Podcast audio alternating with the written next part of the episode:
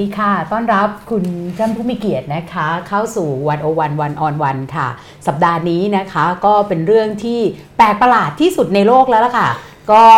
เรามีการเลือกตั้งนะคะหนึ่งเดือนออกแล้วนะคะ แต่ว่ายังไม่รู้อะไรเลย ยังไม่รู้ว่าใครจะได้รับเลือกตั้ง คนที่ได้รับเลือกตั้ง จะได้รับเลือกตั้ง แน่ ๆ หรือเปล่านะคะพักไหนได้เท่าไหร่ก็ยังไม่รู้นะคะจนกระทั่งเมื่อวานเมื่อวานนี้มีการนับคะแนนใหม่ของจังหวัดนครปฐมเขตหนึ่งนี่ก็นับวนกันอยู่หลายรอบนะคะ เดี๋ยวก็ข่าวพลิกไปพลิกมานะคะ นี่ก็ถือว่าเป็นเหตุการณ์แปลกประหลาดประเทศอื่นๆเนี่ยเขาเลือกตั้งนะคะประชากรมากเท่าไหร่เนี่ยก็ ป๊บเดียวก็ได้ผลการเลือกตั้งแล้ว ไม่แน่เราอาจจะได้รับรู้ผลการเลือกตั้งนะคะ ถ้าเรายังมีผลการเลือกตั้งครั้งนี้นะคะ ก็อาจจะหลังจากที่อินเดียนับคะแนนเลือกตั้งเสร็จนะคะ หลังจากที่เขาเลือกตั้งไป 6 สัปดาห์ ประชากรไปประมาณ 1,300 ล้านคนนะคะ ก็วันนี้ค่ะเราชวนอาจารย์คณะนิติศาสตร์นะคะมหาวิทยาจุฬาลงกรณ์มหาวิทยาลัย ซึ่งเชี่ยวชาญกฎหมายมหาชนเนี่ยมาพูดคุยกันนะคะว่า เอ๊ะ เหตุการณ์แบบนี้มันเกิดขึ้นได้ยังไง มันมาจากการออกแบบกฎหมายหรือเปล่า หรือว่ามันเป็นปัญหาเฉพาะตัวบุคคล หรือจริงๆแล้วมันถูกออกแบบมาในเชิงโครงสร้างแล้วก็กำลังจะเป็นปัญหาใหญ่ของประเทศนี้นะคะ ขอต้อนรับอาจารย์เข็มทองตันสกุลรุ่งเรืองจากคณะนิติศาสตร์ จุฬาลงกรณ์มหาวิทยาลัยค่ะสวัสดีครับสวัสดีค่ะค่ะ อาจารย์เข็มทองนะคะ อาจารย์คะตอนที่เมื่อปีที่แล้ว ก่อนที่จะมีการลงประชามติเนี่ย d101.world เนี่ยเคยชวนอาจารย์มาคุยนะคะ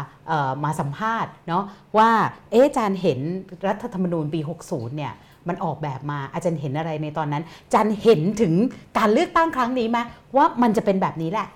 ก็ตั้งแต่ตอนที่เริ่มดูร่างรัฐธรรมนูญฉบับปี 60 นะเราก็ที่ที่พูดไปก็คือระบบการเลือกตั้งมันน่าจะมีปัญหา เพราะว่าเราเลือกระบบที่ซับซ้อน เหตุที่เราเลือกระบบที่ซับซ้อนก็เพราะว่าเราต้องการให้เราบอกว่าเราต้องการให้ทุกเสียงไม่ตกน้ำทุกเสียงไม่เสียไปนะเราก็ออกแบบให้ไปเอาระบบเยอรมนีมาดัดแปลงนะครับบอกว่าเป็นหนึ่งหนึ่งเบอร์ แล้วก็อะไรที่มันแพ้ในเขตแล้วก็จะย้ายไปเขตไปปาร์ตี้ลิสต์อะไรอย่างนี้ ซึ่งข้อเสียของระบบนี้คือความซับซ้อนนี่แหละนะครับ ซึ่งซึ่งถ้าเกิดเรามีการเลือกตั้งเป็นประจำ สี่ปีเลือกทีสี่ปีเลือกทีบ่อยๆเนี่ยมันก็คงไม่เป็นปัญหา เพราะว่าเราก็จะมีเขาเลยมีกฎแล้วมีกฎกฎใช่ไหมฮะแล้วเราก็มี best practice ก็คือแล้วก็มันก็มีได้ฝึกปฏิบัติบ่อยๆ ได้ทำบ่อยๆ แต่ว่ามันไม่ใช่กับของเราว่าอันนี้จะเป็นครั้งแรกที่เราลองหลังจากที่เราลองมาหลายระบบแล้วถูกไหมอีกปัญหาหนึ่งของรัฐมนูญที่ผมดูตอนนั้น ก็คือองค์กรอิสระไม่มีใครพูดถึงเรื่องของความรับผิดรับชอบ ไม่ไม่ไม่ใช่ความรับผิดชอบ แบบ responsibility ที่บอกมีหน้าที่ต้องทำแต่ว่า accountability คือรับผิดรับชอบในสิ่งที่ตัวเองทำไปนะครับเพราะว่าที่ผ่านมาองค์กรอิสระถูกวิจารณ์ว่าอิสระจนเกินไปทำงานไม่มีความรับผิดรับชอบตรงนี้สองเรื่องนี้มันก็มามาเจอกันตอนเลือกตั้งครั้งนี้ก็คือ ระบบเลือกตั้งที่ซับซ้อนมาก ชวนงงนะครับกับองค์กรซึ่งอาจจะไม่ได้มีเซนส์ในเรื่องของ ความรับผิดรับชอบนี้เท่าเท่าที่ควร มันก็เลยทำให้มันออกมาอย่างที่เราเห็นตอนเออหนึ่งเดือนที่ผ่านมา อาจารย์รู้ไหมคะว่าอาจารย์แตะเรื่องใหญ่ที่สุดในสังคมไทยเลย เพราะว่าเขาบอกว่าภาษาไทยเนี่ยไม่มีคำว่าไม่มีคำแปลของ accountability ซึ่งทำให้เราต้องย้ำหลายครั้ง อาจารย์ต้องย้ำหลายครั้งว่า ความรับผิดรับชอบ ไม่ใช่ความรับผิดชอบนะ ซึ่งมันก็สะท้อนออกมา ในรัฐธรรมนูญฉบับนี้รวมทั้งองค์กรอิสระที่เรากำลังเห็นปัญหาอยู่ในขณะนี้ด้วยใช่ไหมคะ ทีนี้เนี่ยจากประเด็นที่อาจารย์เห็นว่าเนี่ยมันมีทั้งเรื่องความซับซ้อน ซึ่งก็คงเนี่ยตอนนี้เรากำลังเผชิญอยู่แหละซับซ้อนมากเลยจนกระทั่งเขาบอกว่าต้องใช้นักคณิตศาสตร์ไหมหรือจริง ๆ คิดธรรมดาก็ได้อะไรอย่างเงี้ยนะคะ ทีนี้ก็มาถึงว่าเอ๊ะแล้วกกตเนี่ยเริ่มมีคนตั้งคำถามว่ากกตมีไว้ทำไมผมก็ยังเห็นว่าจริง ๆ กกตโดยหลักการมันเป็นองค์กรที่จำเป็นนะครับเพราะว่า แรกเริ่มก็คือเราใช้กระทรวงมหาดไทย ใช่ใช่พี่เนี่ยทำข่าวตั้งแต่สมัยเป็นกระทรวงมหาดไทย เราก็จะรู้สึกว่ากระทรวงมหาดไทยโอ้โหแบบเอียงข้างมากแต่เราเราก็รู้สึกว่าเออในประเทศที่ระบบราชการมันไม่ได้เข้มแข็งกับที่จะยันนักการเมืองได้เนี่ยการให้ราชการประจำซึ่งอยู่ภายใต้พรรคการเมืองนักการเมืองใช่ไหมมาเป็นคนจัดการเลือกตั้งมันก็น่าจะทำให้ผลมันดูไม่เป็นกลางแล้วก็ต้องมีองค์กรอิสระขึ้นมา ซึ่งหลาย ๆ ประเทศก็ใช้โมเดลนี้ เพียงแต่ว่าโอเคในทางปฏิบัติ พอเราออกแบบในทางปฏิบัติขึ้นมาจริงๆเนี่ยมันก็เอ่อก็ประสบความสำเร็จบ้างไม่ประสบความสำเร็จบ้างนะครับอืมเราก็มีชุดปีปีแรกปี 41 ถึงปี 44 ซึ่งเรารู้สึกค่ะว่าจัดการเลือกตั้งได้ดีนะครับหลังจากนั้นจะบอกว่าไง หลังจากนั้นเราก็จะเห็นว่ากกตเนี่ยเป็นหน่วยงานที่ค่อนข้างมีมีชื่อขึ้นมีหนังชื่สืออพิมพ์เสียครับชื่อเสียหรืออมอื้อฉาวชุดคุณวาสนาใช่ไหมค่ะครับเออแล้วก็หลังจากนั้นมันก็ มันก็มันก็ลงบันไดมาเรื่อยค่ะ แต่นั่นเป็นเพราะว่าเรื่องมันซับซ้อนยุ่งยากไหมในการจัดการเลือกตั้ง มันเลยทำให้เราไม่สามารถหาคนมาดำรงตำแหน่งนี้อย่างมีประสิทธิภาพหรือเปล่าๆอืม คือระบบเลือกตั้งมันซับซ้อนอันนี้เราไม่เถียงค่ะเพราะว่าสมมุติเรามองย้อนหลังไปตั้งแต่ปี 50 เนี่ย ปี 50 เราเลือกตั้งครั้งหนึ่งก็กติกาแบบหนึ่งใช่ไหมใช่ครับค่ะแล้วพอตอนปีเอ่อ ปี54 54 เราเรามีการแก้รัฐธรรมนูญในปีค่ะ53 ก็ก็เปลี่ยนกติกากลับไปคล้าย ๆ ปี 40 นะครับ แล้วพอตอนปี 56 57ค่ะซึ่งการเลือกตั้งที่แบบแสนจะวุ่นวายนั่นมันก็อ่าจัดได้ไม่ไม่เต็มที่แล้วก็เราก็เว้นมา 5 ปีเลยเพราะฉะนั้นจริง ๆ ย้อนหลังไปเนี่ยการเลือกตั้งเกือบทุกครั้งเนี่ยเราเปลี่ยนกติกาตลอดทำให้หน่วยงานที่ต้องรับผิดชอบเนี่ยอือหือมันไม่มีเขาเรียกอะไรไม่มีความชำนาญตรงนี้ เพราะว่าอืมมันไม่ได้ซ้อมบ่อย แล้วก็ไม่ได้ซ้อมในระบบเดิมค่ะนะครับ ยังยิ่งระบบนี้ ครั้งนี้ใครจะไปรู้ว่าไอ้ตัวระบบโดยหลักคิดมันก็ซับซ้อนอยู่แล้วคือเอาเสียงเดียว คิดสสเขต ถ้าไม่ได้โอนไปคิดปาร์ตี้ลิสต์อืมเราก็คิดว่าเออมันยากแล้วนะ ใครจะไปรู้ว่าตอนมันออกกฎหมายลูก กฎหมายประกอบรัฐธรรมนูญค่ะยังมีการไปเสนอเรื่องอะไรไปไปไปเรื่องอะไรไอ้คุณสมบัติ ต้องห้ามอะไรยิบย่อยมันยาวเหยียดที่ตอนนี้มันก็ยิ่งมีทั้งเรื่องถืออ่าครองสื่อนู่นนี่อะไรใช่อย่าครับงเงี้ยนะคะแถมยังมีเรื่องอย่างกรรมาธิการบอกว่าเออพักเดียวกันคนละเขตต้องคนละเบอร์เพราะฉะนั้นบัตรเลือกตั้งเอออันเนี้ย350 เขต อันเนี้ยไม่มีไม่ดูไม่ค่อยมีเหตุผลเลยอะอันนี้คิดว่าเพื่อความเป็นธรรมกับกกตก็ต้องบอกบางอย่างมันเป็นเรื่องที่อย่างไอ้350เขต350เบอร์เออ350ใบเนี่ยค่ะเทวดาลงมาก็ทำผิดคืออมส่งส่งบัตรล่วงหน้าหรือส่งไปต่างประเทศมันทำไม่ได้ แต่ในขณะเดียวกันมันไม่ได้แปลว่าทั้งหมด ไม่สามารถโทษกกตได้ อือหือก็ตัคือวแค่องค์กรบางเรื่องเท่านั้นแค่บางที่เรื่อง ที่อ่ากกตอาจจะไม่ผิดใช่เอ่อกกตอาจจะไม่ใช่ว่ามีความผิดพลาดในเรื่องนี้ใช่นะคะอย่างเช่นการออกแบบบัตรเลือกตั้งออกแบบเบอร์ให้มันต่างกันในแต่ละเขต แล้วอะไรจริง ๆ ที่กกตสมควรถูกตำหนิ หรือสมควรถูกวิพากษ์วิจารณ์ คือหลักการขององค์กรอิสระเนี่ยเราต้องการ 2อย่างเราถึงดึงมันออกมาเป็นอิสระค่ะที่ที่เราเรียกว่าอิสระจากฝ่ายบริหารหนึ่งก็คือเราอยากได้ความเป็นกลางทางการเมืองอือหือนะครับไม่เข้าข้างเอ่อพรรครัฐบาล พรรคค่ะที่พรรคที่ครองอำนาจอยู่อืมนะครับเอ่ออย่างที่สองก็คือต้องการความรู้ความสามารถอือหือเป็นพิเศษ เพราะว่าเราคิดว่าเออเรื่องนี้เป็นเรื่องเฉพาะนะครับ แล้วก็ระบบราชการประจำมันอาจจะไม่สามารถอะไรสร้างคนที่มันเข้ามาฟิตกับตำแหน่งนี้ได้ เราออกมาเป็นระบบอิสระ แล้วก็สรรหาผู้มีความรู้ความสามารถเข้ามาโดยตรงใช่ไหมค่ะถ้าถ้าไปดูแล้วมนูญมันก็จะเขียนว่าในกกตต้องเป็นผู้มีความรู้ความสามารถทางด้านเอ่อนิติศาสตร์รัฐศาสตร์เรื่องการบริหารราชการแผ่นดิน หรือว่าปปชมีเรื่องอะไรเอ่อมีความรู้ความสามารถทางด้านการปราบปรามการตรวจสอบการตรวจสอบอะไรก็อืมก็ว่าไปแต่ว่าทั้งหมดเนี่ยมันมันเน้นที่ว่าต้องเป็นผู้มีความรู้ความสามารถ แล้วก็มีความซื่อสัตย์สุจริตเป็นกลางทางการเมืองเพราะฉะนั้นมันมีสองเรื่องเราต้องการความรู้ความสามารถ เราต้องการความเป็นกลางเป็นกลางทางทางกาการรเมืเมือองงซึ่งเอ่อที่ผ่านมาสำหรับชุดนี้ ก็ถูกวิจารณ์กันพอสมควรทั้งสองเรื่องค่ะ อาจารย์ลองยกตัวอย่างให้ฟังได้ไหมคะคือว่าอย่างทั้งความสความรู้ความสามารถและความเป็นกลางทางการเมืองอย่าอะงไรอย่างที่ถูเรื่กองวิขพากองษ์วิจารณ์ความรู้ความสามารถเนี่ยที่อย่างที่ตอนนี้เลยที่เป็นประเด็นร้อนก็คือเรื่องการคำนวณปาร์ตี้ลิสต์ค่ะเพราะเพราะว่าถึงระบบจะซับซ้อนแค่ไหนนะครับ แต่ว่าคุณรู้อยู่แล้วว่านี่คือระบบตอนที่คุณเสนอตัวเขาสรรหา แล้วอย่าลืมเงินเดือนคุณไม่ใช่น้อยอืมงบประมาณ เงินเดือนค่าตอบแทนอะไรต่างๆ คุณก็ต้องทำงานให้ คือเงินเดือนค่าตอบแทนก็เยอะแต่ไอ้งบประมาณที่ใช้ในการเลือกตั้งครั้งเนี้ยตั้ง 5,800 ล้านซึ่งเนี่ยสูงที่สุดในในในประวัติประวัติศาสตร์ชชาติไทย แต่ว่ามันออกมาไม่สมราคา แล้วแล้วมันมีเขาเรียกว่าแบบมันไปซ้ำเติมอีกคือระหว่างที่คนอืมกำลังวุ่นวายดุเดือดกันอยู่เนี่ยกกตมีไปดูงานอีก 12 ล้านไปต่างประเทศอืมไม่รู้ใครลืมไปหรือยังแต่ว่าคือเรื่องทั้งหมดมันทำให้เรารู้สึกว่าเฮ้ยกกตไม่ได้ตั้งใจที่จะ ทำงานเท่าที่ควร แล้วพอมันมีเรื่องไปตอบประเภทไม่มีเงินซื้อเครื่องคิดเลข บัตรรวมไม่ตรงกันอะไรเงี้ยคนมันก็ยิ่งรู้สึกว่าเฮ้ยไม่มีความเป็นมืออาชีพเลยอืมนะครับหรือว่าแอปแอปพลิเคชันก็ล่มบ่อยๆล่อะมไรแบบบ่อยเนี้ยๆที่ที่พอคืนนั้นคืนนั้นมันจะล่มบ่อยใช่ไหมอือหืที่อแล้วก็มาบอกว่าถูกแฮ็กหมดเลยคือ เราก็รู้สึกเฮ้ยมันไม่สมเงินไม่สมไม่สมราคาไม่สมอ่าศักดิ์ศรีองค์กรอิสระอันนี้นี่เป็นเรื่องของเรื่องความความรู้รู้ความมคาวสาสามารมารถถนะคะอีกเรื่องหนึ่งคือเรื่องของความเป็นกลาง นะครับเพราะว่าคนก็จะเปรียบเทียบกันคดีที่ร้องโอ้โหอันนี้เร็ว อีกอันหนึ่งไม่ไม่เกิดอะไรขึ้นนะครับ บอกว่า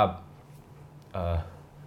โต๊ะจีนเนี่ยค่ะสอบไปสอบมาสอบตั้งนานออกมาบอกว่าไม่มีเงินไม่มีเงินบริจาคจากต่างชาติ สาธารณชนอือฮึก็บอกเขาไม่ได้ถามตรงนั้นเขาถามว่ามีหน่วยงานรัฐบริจาคเข้าไปด้วยใช่ไหมแต่ทำไมไปตอบเรื่องของต่างชาติบริจาคเงินหรือเปล่าอืมคือสาธารณชนก็อาจจะบอกว่านี่กกตตอบไม่ตรงคำถาม แต่ถ้าเป็นอืกอฮึกตก็อาจจะบอกว่า คุณจะถามไม่ตรงคำตอบเขาเตรียมไว้แล้วเดี๋ยวก่อนนะ อันนี้ของข้างพักพลังประชารัฐอ่านะแต่คะโอ้โหพอพอเป็นเรื่องเอ่ออ่าอย่างอย่างยุบพักไทยรักษาชาติเขาบอกค่ะว่าทำไมมันเร็วเลยแบบปึ๊บปึ๊บ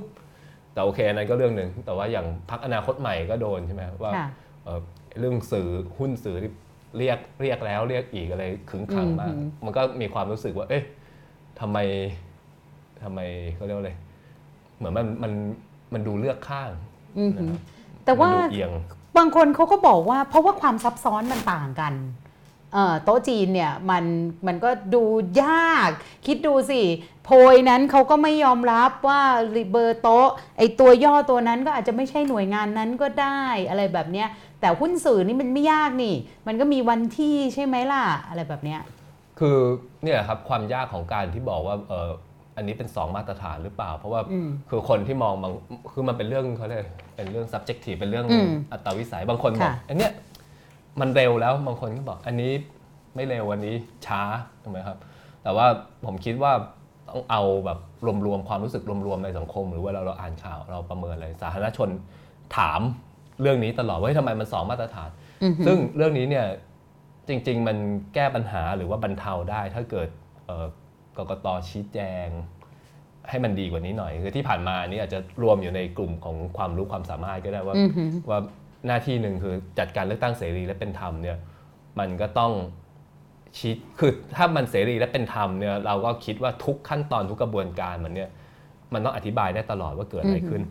ล่มก็ต้องบอกได้ว่าเออมันล่ม เพราะบัตรไม่ตรง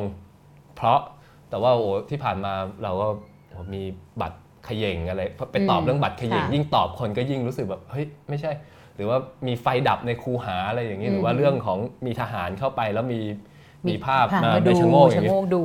ซึ่งเรื่องนี้ไม่ไม่พยายามตอบหรือว่าตอบไม่ได้ หรือว่าตอบอืมไม่ไม่สิ้นกระแสความหรือไม่สิ้นสงสัยของคนที่ถามอืมมันก็คือจะบอกว่าจะแก้ตัวแทนกกตมันก็ยากในระดับหนึ่งอือหือหมายถึงว่าถ้าถ้าคนอื่นๆ จะแก้ตัวจะแทนกกจะตแก้ตัวใช่ไหมแทนคะให้มันก็ อาจจะยากแต่ว่าอาจารย์คะถ้าเราดูเนี่ยอย่างที่บอกว่าโดยโดยการออกแบบเนี่ยมันก็เอื้อให้จะนำมาสู่สถานการณ์ในวันนี้แล้วล่ะนะคะแล้วก็ผนวกรวมกับความรู้ความสามารถที่อาจจะไม่ได้มากพอดังที่สังคมคาดหวังไว้นะคะแล้วก็มารวมกับเรื่องข้อสงสัยเรื่องความเป็นกลางเนี่ยแต่ว่าในเชิง เอ่อเรียกว่ากฎหมายมหาชนเนี่ยเราพอที่จะทำให้เรื่องเนี้ยมันก้าวออกไปได้ไหม หรือจริง ๆ เราต้องพงพงหรือเตรียมแบบเนี้ยคงคงต้องพยายามมองย้อนกลับไปก่อนว่าเออในในเชิงกฎหมายเนี่ยมันมันไปพลาดตรงไหนนะอืมแล้วก็ถ้าถ้าเกิดเราพอคิดออกว่ามันพลาดตรงตรงไหนแล้วเนี่ยเราเราอาจจะเราอาจจะย้อนหรือว่าแก้ไขสิ่งที่มันเป็นอยู่ตอนนี้ได้นะครับ ฉะนั้นเราชวนกันย้อนกลับไปเลยครับค่ะก็คือปี 40นะครับอ๋อย้อนกลับไปปฏิรูปถึงการปีเมืองไทย40ค่ะเราอาจจะบอกว่ารัฐธรรมนูญ 40 เป็นรัฐธรรมนูญที่ดีในหลาย ๆ เรื่อง มีการอือหือออกแบบระบบเลือกตั้งที่ทันสมัย มีเขาเรียกมีสปิริต มีอะไรจิตวิญญาณประชาธิปไตยอืมเรื่องการมีส่วนร่วม มีสสร มีอะไรก็คือ ทุกคนจะจำมันในเรื่องพวกนี้ค่ะแต่ในขณะเดียวกันมันมันมีดีไซน์ที่มีปัญหาคือเรื่องขององค์กรอิสระอือหือซึ่งตอนนั้นไม่มีใครคิดว่ามันจะเป็นปัญหาใหญ่ขนาดนี้นะครับ เพราะว่า รัฐธรรมนูญปี 40 เนี่ยดีไซน์ใหญ่ที่สุดของมันคือสร้างออกสร้างระบบการเมืองการเลือกตั้งที่ดีที่แข็งแรงเป็นธรรมอะไรว่าไป แต่มันต้องมีระบบครอบมีผู้พิทักษ์รัฐธรรมนูญครอบลงไปอีกทีหนึ่งก็คือบรรดาองค์กรอิสระตามรัฐธรรมนูญทั้งหลายก็นะคะก็เป็นศาลศาลรัฐธรรมนูญศาลปกครองที่ถูกสร้างขึ้นมาค่ะแล้วก็องค์กรพวกนี้ที่เป็นเป็นเหมือนผู้ช่วยหรือว่าเป็นอืมเป็นเครือข่ายที่ช่วยที่ล้อมมันอืมขึ้นมานะครับ คือที่ผ่านมา วงการการศึกษาเราก็จะนิติศาสตร์เนี่ยเราก็จะพูดกันถึงอิทธิพลของศาลตุลาการพิวัตรนะครับสิ่งที่คนไม่ค่อยมองคือตุลาการจะพิวัตรได้เนี่ยมันต้องมีองค์กร พวกนี้แหละเป็นคนคอยสอบสวนขั้นต้น เป็นคนคอยส่งเรื่องให้อืมคนชงนั่นเองคนชงนะอืมศาลถึงเป็นคนปรุงทีนี้เออเราก็ดูเรื่องของศาลเยอะมีมีมีงานมีงานเอ่อศึกษาจำนวนมากทั้งภาษาไทยภาษาภาษาอังกฤษ แต่ว่าบทบาทของ องค์กรอิสระเนี่ยไม่ค่อยมีใครพูดถึงเท่าที่ควรครับเพราะฉะนั้นจริงๆเราก็เห็นว่า 40 เป็นระบบที่ดี แต่มันมันมีมีระบบเลือกตั้ง แล้วก็มีผู้พิทักษ์ครอบอยู่นะครับ ซึ่งซึ่งต่อไปพอกระแสการเมืองเปลี่ยนเนี่ยไอ้ผู้พิทักษ์ตรงเนี้ยมันจะถูกเอ่อถูกการเมืองฝั่งหนึ่งเนี่ยดึงดึงไปเป็นพวก แต่ว่าเอาเอาตรงนี้ก่อนว่าค่ะไอ้ระบบนี้มันมันก็มีความแปลกๆอยู่คือตอนนั้นเราบอก อำนาจอธิปไตยแบ่งเป็น 3 อำนาจใช่ไหมค่ะก็นิติบัญญัติบริหารตุลาการ แล้วเราก็บอกเรามีองค์กรอิสระตามรัฐธรรมนูญใช่ ก็เป็นอำนาจที่สี่เอออันอันนี้มันอยู่คนในคนไหนก็จะอะงงว่าเออแล้วมันอยู่ในไหนถูกไหมครับก็ก็จริงๆ ถ้าพูดถึงทุกวันนี้มันก็คงยอมรับกันไกลๆว่ามันก็คืออำนาจที่ 4 5 6 อะไรที่เป็นอำนาจการตรวจสอบอือหือที่เป็นอิสระออกมาถูกไหมแต่ว่าไอ้ความไม่ชัดเจนตรงนี้แหละทำ ให้มันตอบคำถามไม่ได้ว่าไอ้สามสามองค์กรดั้งเดิมเนี่ยมันจะมีคือเราก็รู้อยู่แล้วมันมีกลไกการตรวจสอบยังไงบ้างรัฐสภาอภิปรายคอรมอคอรมอยุบสภาเป็นการเป็นการอะไรตอบโต้ได้เออศาลตรวจสอบคอรมอและรัฐสภาได้แล้วก็ค่ะคอรมอรัฐสภาก็คุมเรื่องของงบประมาณเรื่องอะไรมันก็มีมีความอะไรเกี่ยวโยงถ่วงดุลกัน แต่พอมีองค์กรอิสระปุ๊บปุ๊บปุ๊บเกิดขึ้นเนี่ยมันก็ไม่ได้มี กลไกไม่ได้ออกแบบกลไกในการตรวจสอบความรับผิดรับชอบขององค์กรพวกนี้เท่าที่ควร ส่วนหนึ่งมันคล้ายๆศาลมันมันมีความอิสระคล้ายๆศาลมันก็ค่ะกึ่งจะเป็นศาลเข้าไปแล้วถูกไหมครับ แต่อย่าลืมว่าศาลเขามีความได้เปรียบอย่างหนึ่งคือ คือศาลมันมีความเป็นสถาบัน มันปฏิรูปตั้งแต่สมัยรัชกาลที่ 5 ตั้งกระทรวงยุติธรรมมาศาลยุติธรรมมีมาเป็นร้อยปี มันมีเขาเรียกวัฒนธรรมองค์กรบางอย่าง มันมีเขาเรียกบรรทัดฐานของบรรพัตตุลาการก็คือรุ่นเก่าๆ ก็คือมีการตรวจสอบกันเองกันยู่เองข้างในมันค่ะมันเป็นองค์กรใหญ่แล้วก็มันมีแนวทางปฏิบัติ มีมีหลักจริยธรรม มีการวางตัว ซึ่งทำให้คนที่อยู่ในนั้นเนี่ยมันไม่สามารถจะออกไปทำอะไรที่มันเอ่อสุดโต่งหรือว่าค้านสายตาอืมหรือน่าเกลียดมากได้ ในขณะที่องค์กรพวกนี้พอตั้งขึ้นใหม่เนี่ยมันไม่ได้มีมันไม่ได้มีเอ่อแนวบรรทัดฐานหรืออะไรพวกนี้นะครับ มันก็ง่ายกว่าที่เขาจะอะไร ทำอะไรผิดแล้วมันไม่มีมันไม่มีการถ่วงดุลให้กลับคืนสู่ความเป็นกลาง คือโดยระบบเนี่ยมันไม่ได้มีการออกแบบระบบรับผิดรับชอบใช่ก็คือ accountability ด้วยใช่แล้วก็ยิ่งไอ้โดยวัฒนธรรมที่แบบเป็นมันก็จะหน่วยงานใหม่ใช่ก็เลยยิ่งเข้ารกเข้าพงไปมันเลก็ยยิ่งจะเข้ารกเข้าพงได้อืมคือคือองค์คืออย่างเดียวที่เราคิดว่าเป็นมีสองอย่างก็มีมีการตรวจสอบตอนก่อนเข้าก็คืออมระบบการ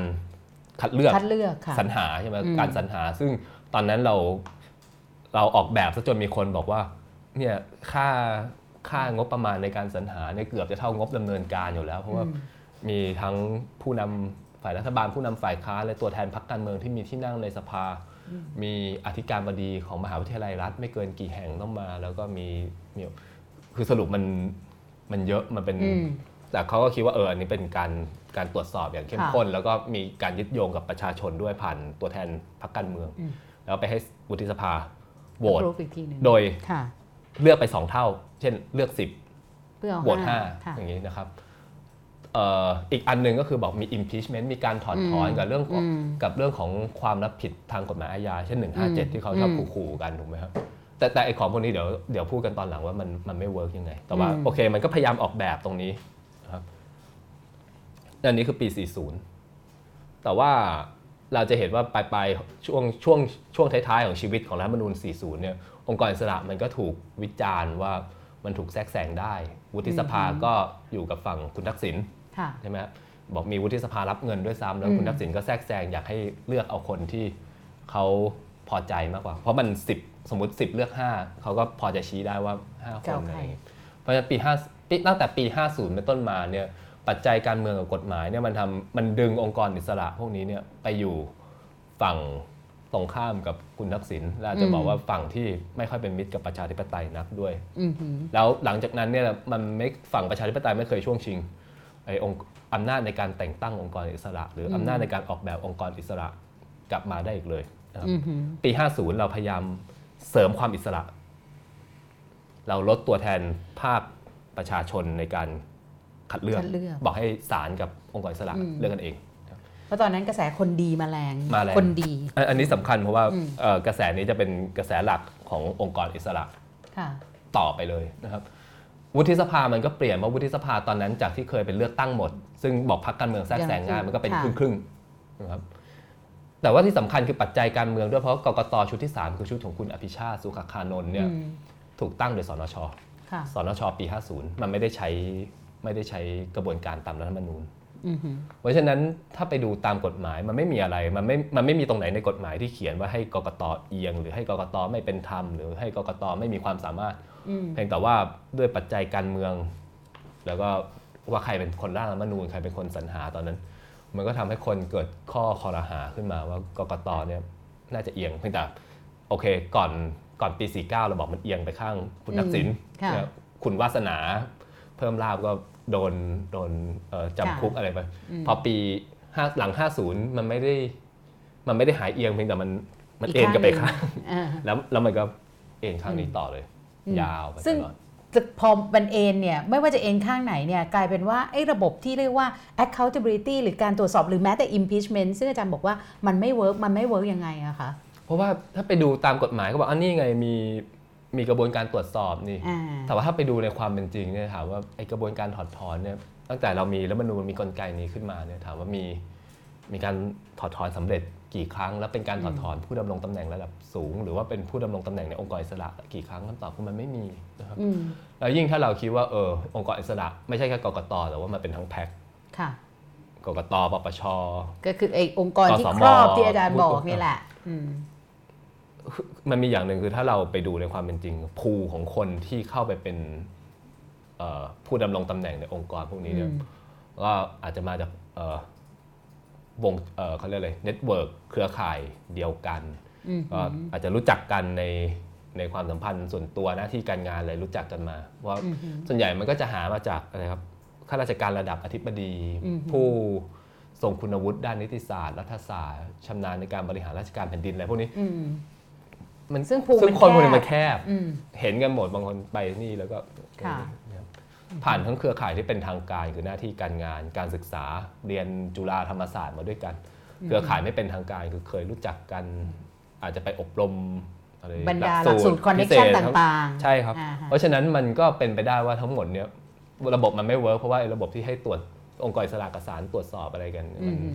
มันมันมีปัจจัยอื่นนอกกฎนอกเหนือจากกฎหมายขึ้นมา ค่ะ แต่ว่าก็อาจจะมีคนเถียงว่าอ่ากรณีของชุดเออถ้าถ้านับของกกตเนี่ยชุดคุณวาสนาเพิ่มลาภเนี่ยก็สามารถที่จะเอาติดคุกได้ อย่างนี้ไม่ถือว่าเป็นเรื่องระบบของการตรวจสอบเหรอคะผมอันนั้นเป็นเรื่องของการตรวจสอบแล้วก็ก็น่าจะเป็นตัวอย่างมาตรฐานที่ปัญหาคือว่าคือคือหลังจากนั้นเนี่ยมันก็มีการทำพลาดอะไรกันอีกเยอะ แต่เราก็อืมไม่เคยเห็นการตรวจสอบในระดับนั้นอีกเลยอืมถูกไหมครับเอ่อ ปี 5657 เป็นตัวอย่างค่ะของการที่เอ่อก็เลือกตั้งมันก็ไม่รู้ล่วงอะนะฮะพูดตรงๆค่ะมันก็ไม่ได้มีความพยายามหรือความกระตือรือร้นที่จะลงโทษกกตในระดับนั้น มันทำให้คนยิ่งเชื่อว่าไอการตรวจสอบคุณวาสนาตอนนั้นมันเป็นแค่เขาเรียกว่าอะไรเป็นแค่การฉวยเอากฎหมายมาลงโทษ เพราะว่าไปถือหางพักกันไปถือหางฝ่ายการเมืองผิดอืมนะครับ นะคะอาจารย์พูดประเด็นนี้น่าสนใจมากเลยชอบการใช้กฎหมายฉวยเอากฎหมายมาใช้ ซึ่งตอนนี้อาจารย์ใช้คำหนึ่งใช่ไหมคะ ที่ที่แบบว่ามีคนบอกกันมากเลยบอกว่า โอ้โหคำนี้นี่โดนมากก็คือว่า hyper legalism หรือว่านิติศาสตร์นิยมล้นเกิน อาจารย์คิดประเด็นเนี้ยมาจากอะไรอะคะ จริงๆเนี่ยมีคนคนที่ตั้งข้อสังเกตเรื่องนี้คนแรกเป็นเป็นอาจารย์รัฐศาสตร์เอ่อ ชาวต่างประเทศนะครับว่าเป็นคนคอมเมนต์ขึ้นมาว่าเมืองเมืองไทยเนี่ยคือในแง่หนึ่งเนี่ยในความสุดโต่งอะไรหลาย ๆ ด้านเนี่ยมันมีความสุดโต่งด้านกฎหมายอยู่คือคือคนพูดเรื่องกฎหมายตลอดเวลานะครับแต่ว่าแต่ว่าผมมาคิดต่อเองว่าแต่ว่าแต่ในสาระของความความอะไรยึดตามกฎหมายตลอดเวลาเนี่ยมันคือคือรูปแบบมันสุดโต่งก็จริงแต่เนื้อหามันไปไม่ถึงไหนนะครับ เอาเอาง่าย ๆ อย่างรัฐบาลเนี่ยค่ะผมยืนยันว่านี่เป็นรัฐบาลที่ถูกต้องตามกฎหมายที่สุดที่ประเทศไทยเคยมี เพราะว่าถ้าถ้าไปดูที่นายกแถลงหรือว่าคณะรัฐมนตรีแถลงเนี่ยทุกอย่างจะย้ำตลอดว่าทำตามกฎหมาย แล้วก็บอกคนอื่นด้วยว่าก็ต้องทำตามกฎหมายเหมือนกันอืมไม่เคยทำผิดกฎหมายเลย แต่ว่าความหมายกฎหมายมันหดเหลือนิดเดียว คือ legalism มันเป็นการมองความสัมพันธ์ของของของคนในสังคมเนี่ยว่าทุกอย่างมัน มันถูกเชื่อมหรือผูกกันด้วยกฎหมาย พอมันไฮเปอร์คือมันล้นเกินเนี่ยมันมองแต่เรื่องของกฎหมายโดยละทิ้งมิติอื่น ๆ เช่น มิติทางศีลธรรม มิติทางการเมืองออกไปหมด ซึ่งจริง ๆ มันผิดธรรมชาติ เพราะว่าในชีวิตประจำวันคนเนี่ยมีกี่ครั้งที่เราต้องคิดถึงเรื่องกฎหมาย จริงๆ กฎหมายเป็นเรื่องท้ายๆของของชีวิตประจำวันเรา เราจะเราไม่คิดว่าอันนี้ทำแล้วถูกกฎหมายไหมเราคิดว่ามันมันทำแล้วมันเป็นธรรมไหมทำแล้วมันเออไปเดือดร้อนใครหรือเปล่า แต่ถ้าเราคิดว่าเออนี่เราทำตามกฎหมายแล้วเราทำตามกฎหมายแล้วโดยไม่พยายามตั้งคำถามเรื่องเจตนารมณ์หรือเรื่องของอะไรความเหมาะสมอะไรต่างๆ หลาย ๆ อย่างเนี่ยมันทำให้การใช้กฎหมายนั้นมันมีปัญหาอืมลองเรายกตัวอย่าง เช่นค่ะการเลือกตั้งครั้งเนี้ยเป็นการเลือกตั้งตามกฎหมาย เป๊ะเลยทำตามกฎหมาย แต่ถามว่ากติกาเป็นธรรมไหมซึ่งเป็นการตั้งคำถามเชิงศีลธรรมว่ากติกาเป็นธรรมไหมก็ไม่ไม่ตอบประเด็นไม่ตอบ เพราะว่านี่ทำตามกฎหมายส่วนกฎหมายเป็นธรรมหรือเปล่าเราไม่ตอบนะ หรือว่าการดำเนินคดีกับพรรคอนาคตใหม่กับคุณธนาธรเราบอกเฮ้ยนี่มันเป็นการกลั่นแกล้งทางการเมืองหรือเปล่าเพราะเขาได้ได้คะแนนเป็นที่สามปุ๊บข้อหามาหมดเลย บอกว่าไม่เราไม่ตอบเรื่องการเมือง เราไม่เอาเรื่องการเมืองมาคิด เราคิดแค่ว่าเราทำตามกฎหมายอืมคือคือวิธีคิดมัน แต่ว่ายิ่งพูดเรื่องกฎหมายอย่างนี้มากเท่าไหร่ ความหมายกฎหมายมันหดลงเหลือแค่ลายลักษณ์อักษร ซึ่งวันนั้นเพอเอิญวันนั้นใครมีอำนาจ หรือวันนั้นใครเข้าถึงไอ้ตัวกฎหมายนั้นก่อนก็ ช่วยมาใช้เพื่อความได้เปรียบของตัวเองค่ะอาจารย์เคยไปเห็นเวลาที่เขาทำกฎหมายในสภาไหมคะ ในคณะกรรมาธิการอะไรอย่างเงี้ยมีบ้างค่ะ อาจารย์ในต่างประเทศเนี่ยเขาไอ้เจตนารมณ์ของกฎหมายเนี่ยหรือว่าแม้แต่การถกในเรื่องแต่ละมาตราของกฎหมายเนี่ยเวลาที่เขามาใช้ตีความกันจริง ๆ เนี่ยเขาจะดึงเอาพวกนี้มาใช้ไหมคะ ในต่างประเทศเนี่ยมันมันมีคำกล่าว ของฝรั่งอยู่อันหนึ่งเขาบอกไส้กรอกกับกฎหมายนี่เหมือนกัน ยังไงคะ คือถ้าอยากจะกินมันให้อร่อยเนี่ยอย่าไปดูตอนมันทำคือคือไส้กรอกเนื้อไส้กรอกมันคือการอัดเนื้อลงไปในอ่าอ่าคือใช่คือมันเลอะใช่เทอะอืมกฎหมายก็เหมือนกันคือถ้าไปดูหลังฉากว่าเขาเจรจาเขาทำอะไรกันก็บอกค่ะเดี๋ยวเดี๋ยวจะเสื่อมศรัทธาไปแต่มันไม่ถึงขนาดนั้นนะครับจริง ๆ การตีความกฎหมายมันก็มีหลายทฤษฎี ซึ่งถ้าเกิดเรียนนิติศาสตร์ คุณก็ควรจะเรียนมา การตีความตามลายลักษณ์อักษร การตีความตามเจตนารมณ์อืมหืมซึ่งส่วนใหญ่มันไม่ค่อยมีปัญหาเพราะลายลักษณ์อักษรกับเจตนารมณ์มันควรจะไปด้วยกันถูกไหมอืครับมอืมยยกเว้นบางบางเคสซึ่งซึ่งมีความค่ะพิสดารอย่างอีกกฎหมายหุ้นสื่อซึ่งออเดี๋ยวหุ้นเดี๋ยวสื่อเราเดี๋ยวมาว่าว่ากันกันค่ะแต่หรืออย่างการตีความมันก็มีเรื่องทฤษฎีว่าตีความตามเขาเรียกว่าอะไรตามเจตนารมณ์ดั้งเดิมตอนล่างอาจจะเป็น 20-30 ปีที่แล้วอืมหรือตีความตามเหตุการณ์หรือบริบทค่ะ ในปัจจุบันมันมีวิธีการมันมีมันมีทฤษฎีเยอะแยะ ซึ่งก็การเรียนนิติศาสตร์ส่วนหนึ่งคือการเรียนวิธีการตีความกฎหมายว่าในกรณีไหนเราควรจะอืมใช้อะไรนะครับมันก็ไม่มีใครใช้แบบเดียวจนสุดโต่งเช่นเราจะเป็น originalist คือตีความตามตามเจตนารมณ์ดั้งเดิม ตั้งแต่สมัยร้อยปีที่แล้วมันก็ทำไม่ได้ แต่ว่าถ้าจะไม่สนเจตนารมณ์ดั้งเดิมเลย จะดูแค่เหตุการณ์เฉพาะหน้ามันก็ มันก็ไม่ได้มันก็ต้องรู้ที่มาที่ไปของกฎหมายนั้นมันมาอย่างไงเราจะตีความยังไงให้เข้ากับยุคปัจจุบัน หรือว่าแม้แต่ตีความเดี๋ยวนี้จะชอบมีแบบตีความตามตัวอักษร เขียนแบบนี้แบบนี้ก็ต้องเอาว่าแบบนี้อันนั้นเป็นไอ้แบบเนี้ยสครูเนี้ยมันมาจากไหนอะคะจริงๆ มันก็เป็นวิธีการหนึ่งเขาเรียก textualist ในอเมริกามันก็มีคนที่ทำแต่ว่าแต่ว่าก็มีมีเสียงวิจารณ์เหมือนกันว่ามันไม่ใช่คุณต้องไปดูเจตนารมณ์คืออคือคือข้อวิพากษ์ใหญ่ที่สุดคือเรื่องคุณไม่ดูเจตนารมณ์ ถ้าเกิดคุณตีความตามลายลักษณ์อักษรอย่างนั้นคุณก็จะได้คนที่ตื่นเช้ามาทั้งวันก็ไม่ต้องทำเลย ดูมีอะไรจะร้องได้บ้างอืมแล้วคุณก็ไปร้อง โดยเชื่อว่าการร้องเยอะๆเยอะๆตามกฎหมายเนี่ยมันเป็นความยุติธรรมในตัวมันเอง แล้วจริง ๆ มันใช่ไหมอะซึ่งมันไม่เห็นใช่มันจะมีความยุติธรรมเพิ่มขึ้นเลย ใช่ไหมครับพอพอไอคนที่เป็นไปร้องร้องร้องเต็มทุกค่ะเรื่องแล้วคำถามคือว่าแล้วสังคมมันเกิดความเป็นธรรมขึ้นไหมอืมมันก็ไม่ได้เกิดนะครับ เพราะว่า ตัวกฎหมายเองมันไม่ใช่ความเป็นธรรมในตัวมันเอง ตัวกฎหมายเองมันต้องใช้ให้ถูกต้องจำเจตนารมณ์มันถึงจะนำไปสู่ความเป็นธรรมความเป็นธรรมได้ที่ที่คนร่างเขาต้องการ โอเค แต่ว่ากฎหมายอย่างรัฐธรรมนูญฉบับนี้อือหือมันก็จะยากหน่อยเพราะว่าเป็นรัฐธรรมนูญฉบับที่พูดตรงๆว่ามันไม่มีเจตนารมณ์ที่ชัดเจนอ๋อเจตนารมณ์มีเหมือนกันแหละ มีแต่ว่ามันไม่ใช่อันที่เขาบอก คือคือเราก็แบบเออจะเขียนยังไงดีนะเรื่องเจตนารมณ์อืมนะคะนะครับ ถ้าอะถ้าถ้าเราถามเขาเขาก็บอกไม่ใช่อะเดี๋ยวยังไงคิดว่าหลาย ๆ คนอาจจะมีคำตอบในใจว่าเจตนารมณ์ของกฎหมายที่แท้จริงเนี่ยคือยังไงไอ้ของรัฐธรรมนูญฉบับนี้จริง ๆ คือยังไง แต่ว่าสิ่งที่น่าสนใจเนี่ยก็คือกรณีเคสตัวอย่างเอาเคสนี้เลย ก็กรณีของการถือหุ้นสื่อ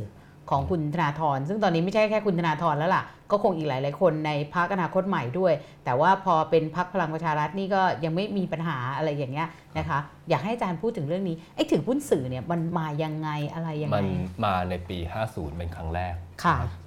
ก็ตอนนั้นความกังวลก็คือว่าสื่อจะถูกนักการเมืองแทรกแซงอืมเอ่อ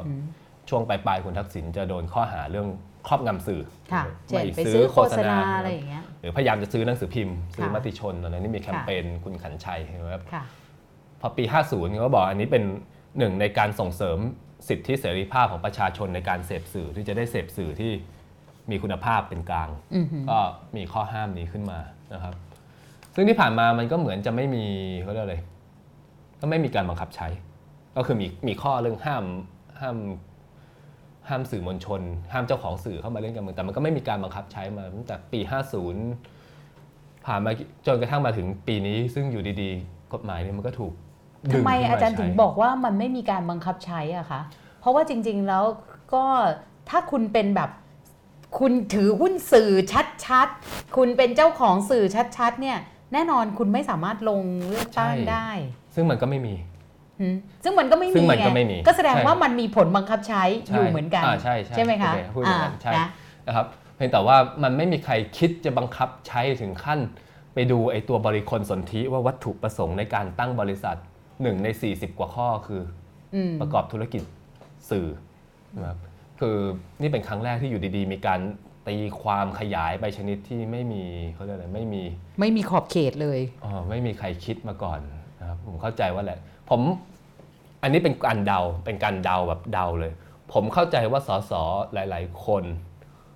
ตั้งแต่ปี 50 ถึงถึง 57 ที่ผ่านมาเนี่ยก็คงเป็นเจ้าของบริษัท ซึ่งในหนังสือบริคลส่วนที่สนธิก็มีวัตถุประสงค์หนึ่งคือประกอบธุรกิจประกอบธุรกิจสื่อสื่อ แต่ว่ามันไม่ได้ทำกิจการสื่อจริงอืมนะครับ เอ๊ะอาจารย์คะพี่ก็ไม่เคยไปดูหรอกว่าไอ้ไอ้เขาบอกว่าหนังสือหุ้นบริคลสนธิเนี่ยมันเป็นเหมือนคล้าย ๆ แบบฟอร์มใช่ไหมที่แบบว่าอ่าฟอร์มเอ่อแบบใหญ่หน่อย แบบกิจการเล็กหน่อย กิจการกลางๆ คือยังไงถ้าคุณเอากิจการกว้างๆเนี่ยมันจะมีไอ้กิจการสื่ออยู่ในนั้น ครับ อธิบายเรื่องนี้ให้ฟังหน่อยค่ะในฐานะคนนอก โอเคผมผมก็ไม่ได้ทำเอ่องานทนายมาหลายปีอืมแล้ว แต่ว่า ก็คือจริง ๆ หนังสือบริคลเนี่ยเราจะไปจดเองไปไปทำเองก็ได้ แต่ว่าจริง ๆ กระทรวงพาณิชย์เขามีแบบให้อืมนะครับส่วนใหญ่คนตั้งบริษัทเขาก็เอาแบบมาตรฐาน ซึ่งมันก็จะครอบจักรวาลทำทำได้หมดอาบอบนวดสื่ออเอ่อกู้เงินอะไรเต็มไปหมดนะครับอืมเพราะว่าเหตุผลหนึ่งคือเผื่อบริษัทมันเจ๊งหรือมันจะเปลี่ยนประเภทเปลี่ยธุนรไปกิจทำอย่างอื่นก็เหมือนกันไม่มีใครเขาเขียนเลยแคบๆเขาก็ค่ะเปิดทางตัวเองไว้กว้างที่สุดอืมเหมือนกับมีเพ ราะฉะนั้นทุกคนก็ใช้ฟอร์มเนี้เป็นมาตรฐาน ยกเว้นโอเค ถ้าคุณจะต้องทำอะไรที่มันเอ่อเจาะจงมาก ๆ หรือว่าธุรกิจที่มันไม่มีมาก่อนก็ต้องไปจดเพิ่มแต่ส่วนใหญ่มันก็ครอบคลุมนะอืมทุกคนก็ใช้ฟอร์มมาตรฐานนี้จนกระทั่งมาครั้งนี้แหละ อยู่ดีๆ มีการบอกเอ้ย มีเรื่องของสื่ออยู่ในนี้อืมซึ่งพอสื่อแบบนั้นเนี่ย มันตรงกับเจตนารมณ์เริ่มแรก ตอนที่เขาใส่ไว้ไหมมันก็ต้องไม่คือมันก็ไม่ตรง เพราะว่าเขาต้องการเอ่อระวัง คนที่ทำสื่อจริงๆถูกไหมครับ แล้วพูดต่อไปว่าหลังจากที่มีมาตรานี้มันก็ไม่มีเจ้าของสื่อคนไหนลงมาเล่นการเมือง ในรูปแบบอย่างเป็นทางการ แต่ถามว่าแล้วสื่อไทยเป็นกลางไหมเป็นกลางไหมมีคุณภาพขึ้นไหมสมดังเจตนารมณ์รัฐธรรมนูญ 50 ไหม อันนี้เราอย่ามองตากันต้องมองตา คุณผู้ชมนะคะนะครับว่าว่าแล้วตกลงมันเป็นแบบนั้นไหม แต่ว่าทีนี้เนี่ย อ้าวก็ก็จะมีบางคนอีก พี่ก็ไปรวบรวมความเห็นมานะเขาก็บอกว่าแหมแต่ถ้าเขียนขนาดนี้แล้ว แล้วในหุ้นบริคลสนธิก็เขียนอย่างนี้ ถ้าเราไม่ลุกขึ้นมาตรวจสอบ มันก็เหมือนกับเราไม่ได้ทำหน้าที่ คือการตรวจสอบมันก็ตรวจสอบได้ในระดับหนึ่งแต่ว่าเราก็ผมผมคิดว่าการตรวจสอบคือการใช้มาตรฐานที่เรียกมาตรฐานวินยูชน คือ คนที่มันปกติเนี่ยถ้าถามว่าเป็นเจ้าของสื่อไหมเขาก็ถามตัวเอง มีเครื่องส่งวิทยุไหมมีห้องส่งมีกองถ่ายไหมถ้ามันไม่มีมันก็มันก็จบส่วนใหญ่ไอ้หนังสือบริคนนี่บางคนแทบไม่เคยดูด้วยซ้ำมันเป็นหน้าที่ทนายไป ไปไปจจดดไปอะไรเขาก็เซ็นแล้วก็จบนะครับ เพราะฉะนั้นถามว่าระวังได้ไหมมันระวังได้ในระดับหนึ่งแต่ว่าคุณจะไประวังมากกว่านั้นไม่ได้ ไม่งั้นวันพรุ่งนี้ ตีความใหม่เปลี่ยนแนวอือหือ ใครเป็นเจ้าของ Account Facebook มี follower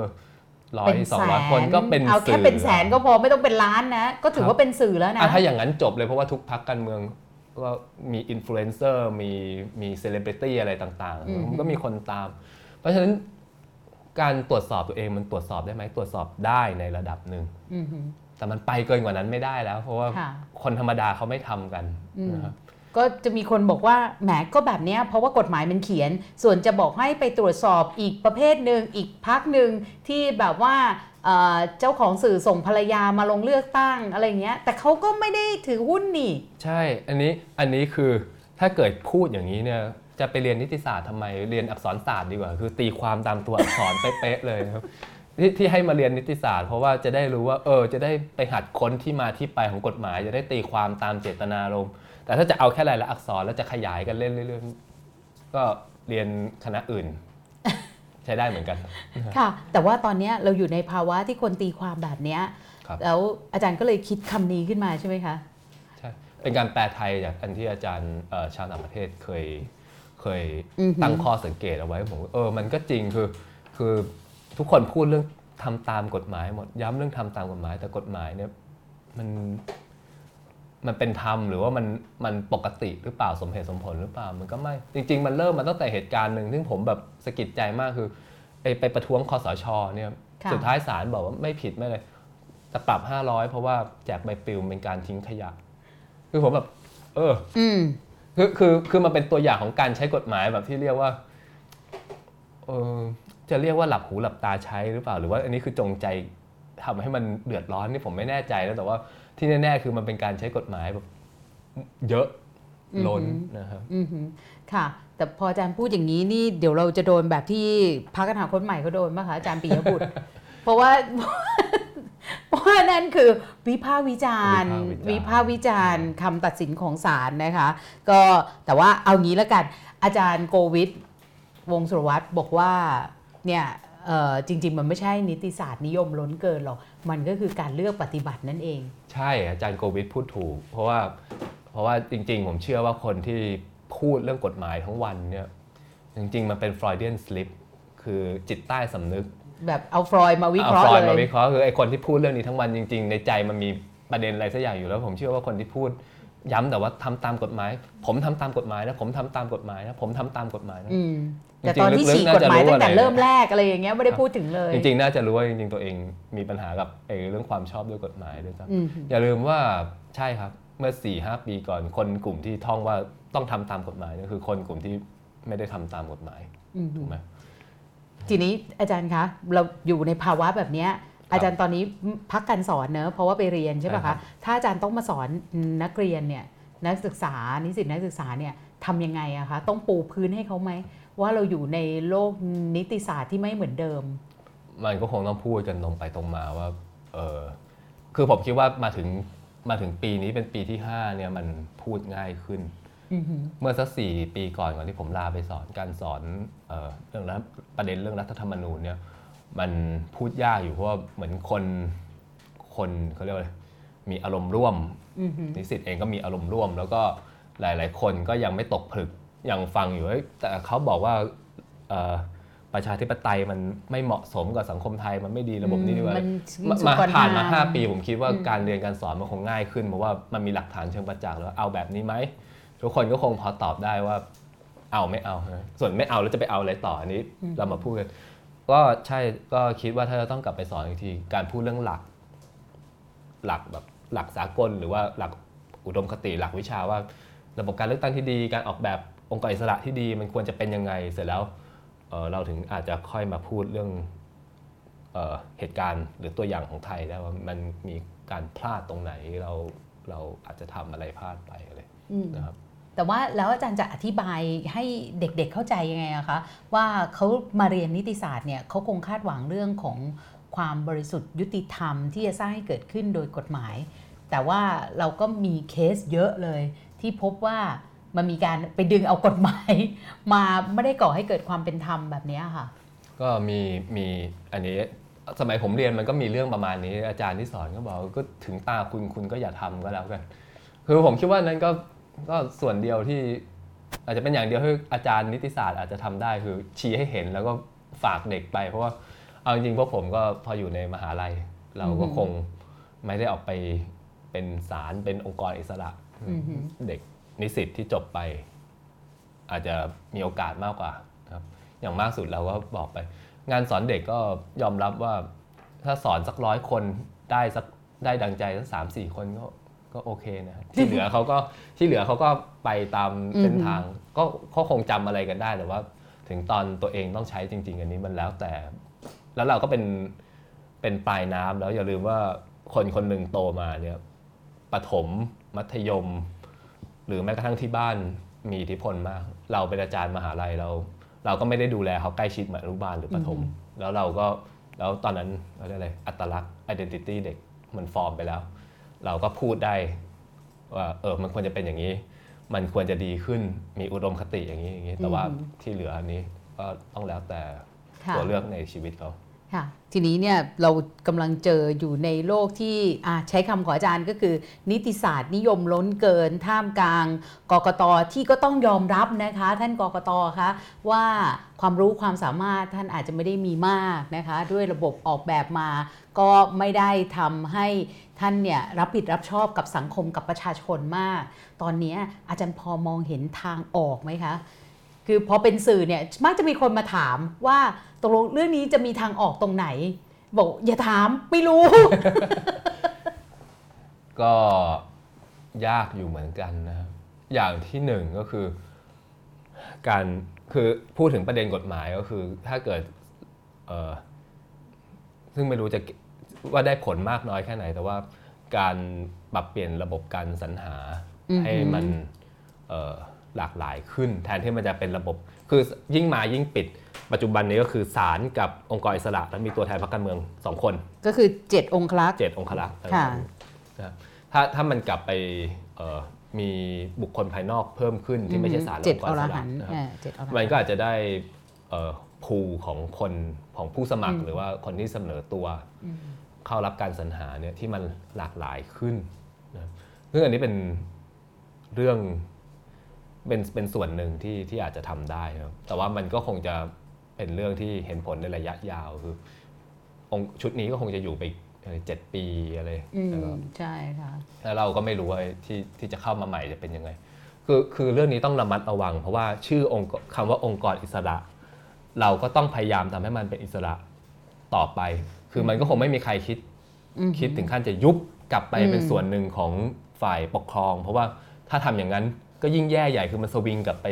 อีกข้างหนึ่งอีกข้างหนึ่งเลยค่ะคือเราก็ต้องพยายามทำให้มันคงความเป็นอิสระต่อไป แต่ว่าเอ่อที่จะแก้ได้เลยจริง ๆ ก็คือ ก็คือถ้าเกิดองค์กรอิสระเองเนี่ยเปลี่ยนทัศนคติในการทำงานนะครับก็เข้าใจว่าตามกฎหมายแล้วองค์กรอิสระไม่จำเป็นต้องรับฟังความคิดเห็นของประชาชน คำวิพากษ์วิจารณ์ของประชาชน เพราะว่าเขามีหน้าที่ตามกฎหมาย แต่ว่าเขาไม่ได้มีหน้าที่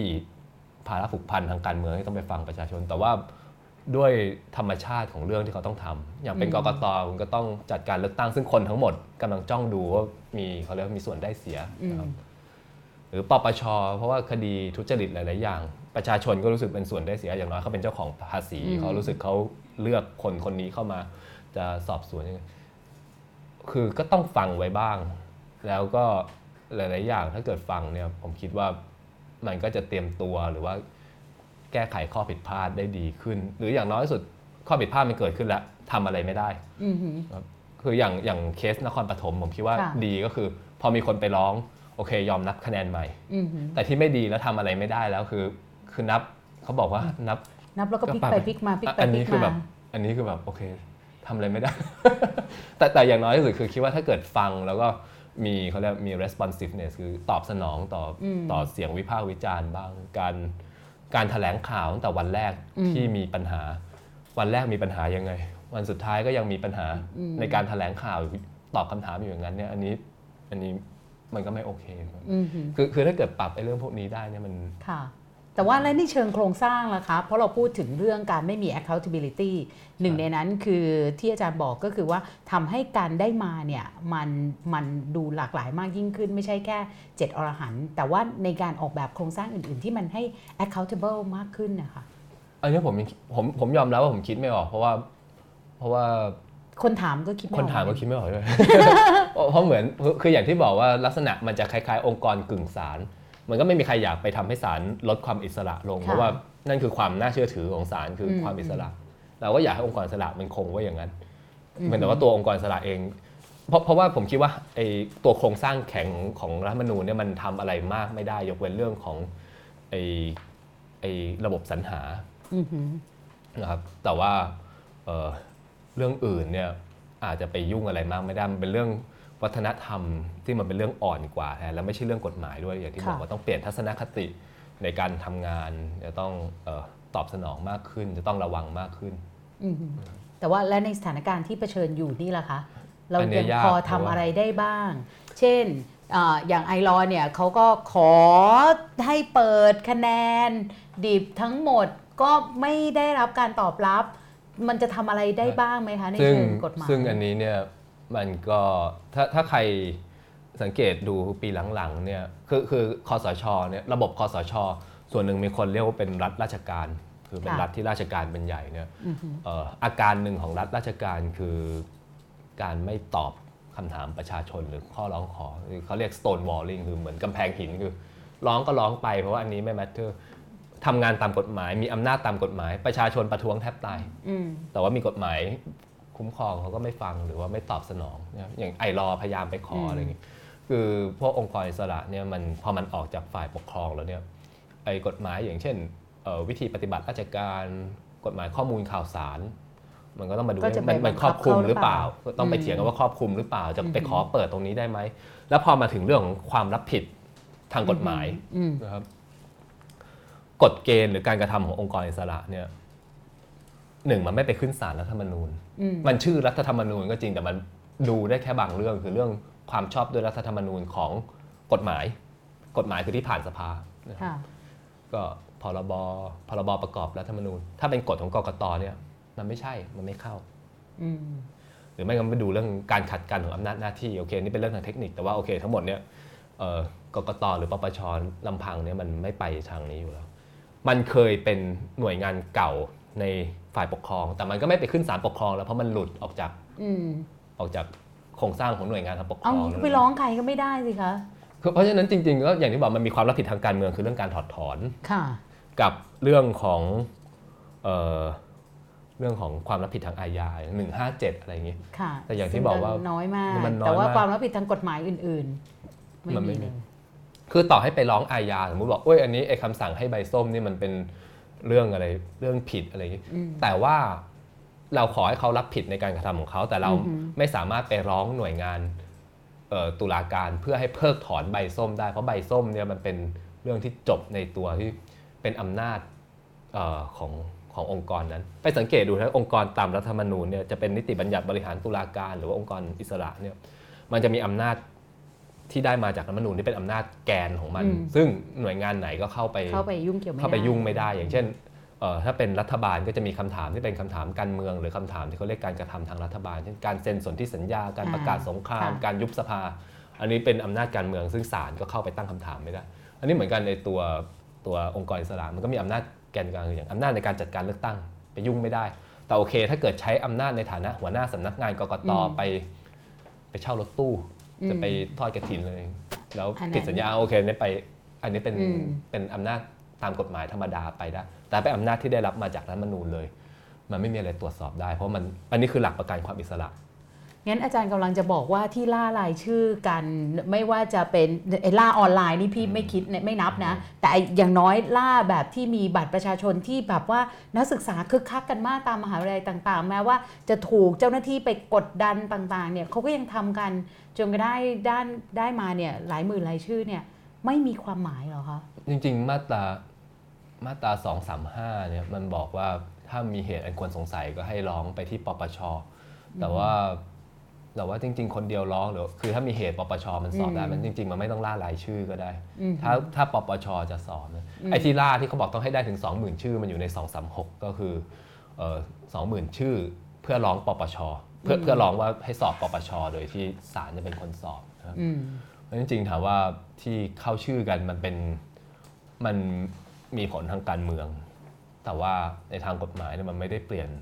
สถานะอะไรของกกตอืมพู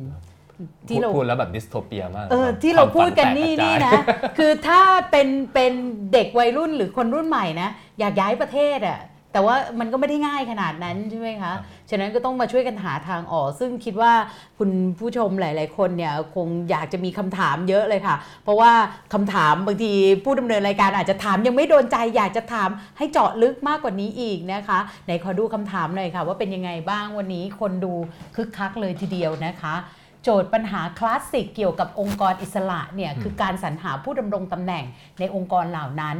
เราออกแบบการได้มาซึ่งผู้ดำรงตำแหน่งในองค์กรอิสระอย่างไรได้บ้าง ที่จะได้คนมีความรู้ความสามารถมีความเชี่ยวชาญ และมีความรับผิดชอบต่อประชาชนด้วย นี่คำถามทีสิสนะคะอะอันนี้ที่สิบจริงเป็นไงนะทำทำแล้วทำอีกทำทำได้ตั้งแต่ปี 40 มา 20 ปีแล้วเออออย่างที่บอกว่ามันก็ทำให้ยึดโยงกับประชาชนได้มากขึ้น ถ้าเกิด จะให้ผ่านการเอ่อผ่านให้ให้ตัวคณะกรรมการสรรหามันหลากหลายมากขึ้น หรืออแม้กระทั่งอย่างอาจจะไปดูของต่างประเทศอย่างอย่างเวลาผู้ดำรงตำแหน่งในสหรัฐอเมริกา จะจะเข้ารับตำแหน่งเอ่อวุฒิสภาต้องเป็นคนคัดซักฟอกนะครับการซักฟอกแบบสาธารณะแล้วก็ถามที่เราเคยเห็นอ่าใช่ไหมใช่ครัคะบแบบไลฟ์สดเอ้ยเนี่ยคุณก็มีอความเห็นยังไงาเรื่องกัญชาเรื่องทำแท้งเอ้ยคุณเคยพูดอย่างนี้ คุณเคยพิมพ์อย่างนี้ก็ต้องอธิบาย โอเค มันก็ทำให้ โปร่งใสแล้วก็มีความรับผิดชอบมากขึ้น แต่สุดท้ายเนี่ยอันนี้คือโครงสร้างแข็ง ซึ่งมันก็แก้ได้ในระดับหนึ่ง ส่วนไอ้อคติอะไรต่างๆเนี่ยมันเป็นเรื่องของวัฒนธรรมซึ่งอ่อน ถ้าเราถ้าเรามีวัฒนธรรมในการวิพากษ์วิจารณ์กัน หมายถึงว่าเราสามารถวิจารณ์เขาแล้วเขาฟังเราด้วยไอ้ที่เป็นอยู่ตอนนี้คือพอวิจารณ์ปุ๊บโดนฟ้องปิดปากกลับอ่าอันนี้อันนี้มันไม่มีวัฒนธรรมในการวิพากษ์วิจารณ์ มันก็ไม่ทำให้ องค์กรอิสระมันมีความรู้ความสามารถมีความรับผิดชอบอะไรอย่างที่ตั้งโจทย์เมื่อกี้มันก็มันก็ไม่ได้เป็น แล้วก็รวมทั้งการถอดออกอะไรแบบนี้เนี่ยอาจจะต้องทำให้คือก็ไม่ได้นึกอยากให้มันง่าย แต่จะทำยังไงให้มันดูมีระบบ และมันมีความเป็นไปได้ถ้ามันมันสำสำคัญจริง ๆจำเป็นจริงๆหรือเปล่ามันอันนี้ยากเพราะว่าคือคือมันก็เหมือน เหมือนมันมีผอบอยู่ใบหนึ่งเราไม่อยากไปเปิด เราไม่รู้ว่าอะไรมันจะเปิดคืออาถ้าเราอย่างอย่างเนี้ยคำถามว่ามีองค์กรไหนที่สามารถตรวจสอบศาลและองค์กรตุลาการได้บ้างเนี่ยค่ะมันก็มีแต่มันมีได้น้อยคือคือ คือมันก็ตรวจสอบอย่างเช่นแต่แต่โอเคตั้งแต่ปี 50 มันก็ยิ่งลำบากขึ้นอย่างเช่นเรื่องของการสมัยก่อนเขาจะเขาบอกจะคุมที่งบอืมกรเพราะมันต้องผ่านไปที่กระทรวงยุติธรรมยุติธรรมเข้าคอรมอแล้ว มันก็จะถูกบีบเรื่องงบเรื่องอะไรเงี้ยคำถามคือ ตั้งแต่ปี 50เนี่ยเอกสารงบมันยื่นตรงมันไม่ผ่านค่ะตรงนี้แล้วนะครับ เรื่องงบประมาณเรื่องกำลังคนมันแยกเป็นอิสระปุ๊บเนี่ยไอช่องทางในการไปควบคุมมันก็น้อยลง แต่ถ้าเกิดคิดว่าจะตั้งองค์กร หรือกลไกอะไรขึ้นมาเพื่อตรวจสอบศาลและองค์กรตุลาการเพิ่มอีกเนี่ยมันก็เหมือนโอ้โหจะแบบมันก็ไปกันใหญ่ไหมเออก็มีองค์กรที่ 4 องค์กรที่ 5 เลยอืมไอ้คำถามคลาสสิกคือ who watch the watchman ที่บอกว่าใครจะเป็นคนเอ่อดูไอ้ตรวจคนเนี้สยอบไอ้องค์กรคนที่ตรวจสอบสอบมันก็งอกขึ้นมาเรื่อยๆ เพราะฉะนั้นจริง ๆ มันก็กลับมาคำถามว่าต้องมีวัฒนธรรมในการวิพากษ์วิจารณ์ แล้วก็สามารถเอ่อเอ่อต้องต้องวิพากษ์วิจารณ์กันได้ แล้วก็จริง ๆ อันนี้เป็นเรื่องที่ไกลออกไปอีก แต่อย่างเช่นในในบราซิลศาลหรือองค์กรอิสระมันเคยเอ่อเคยเขาเรียกว่าเฟื่องฟูมากนะตุลาการพิวัตรคล้ายๆกันเรื่องงบเรื่องอะไรอืมสุดท้ายตอนลูล่าได้ตอนปีประมาณ 2000 ต้นๆเนี่ยคือเจตจำนงประชาชนมันแรงว่าคุณต้องปฏิรูปศาลมันก็มีการกล้า กล้าลดงบประมาณเอ่อตรวจสอบเข้มข้นขึ้นอะไรอย่างนี้ ของเราหนึ่งสภาพการเมืองเราคงไม่เห็นใครที่มีเจตจำนง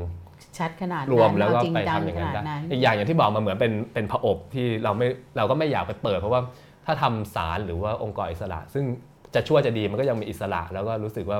เออออกอะการเมือง ไปทำให้มันอ่อนหรือว่ามันมันพังลงครั้งหนึ่งแล้วเนี่ย เราก็ไม่รู้นะว่า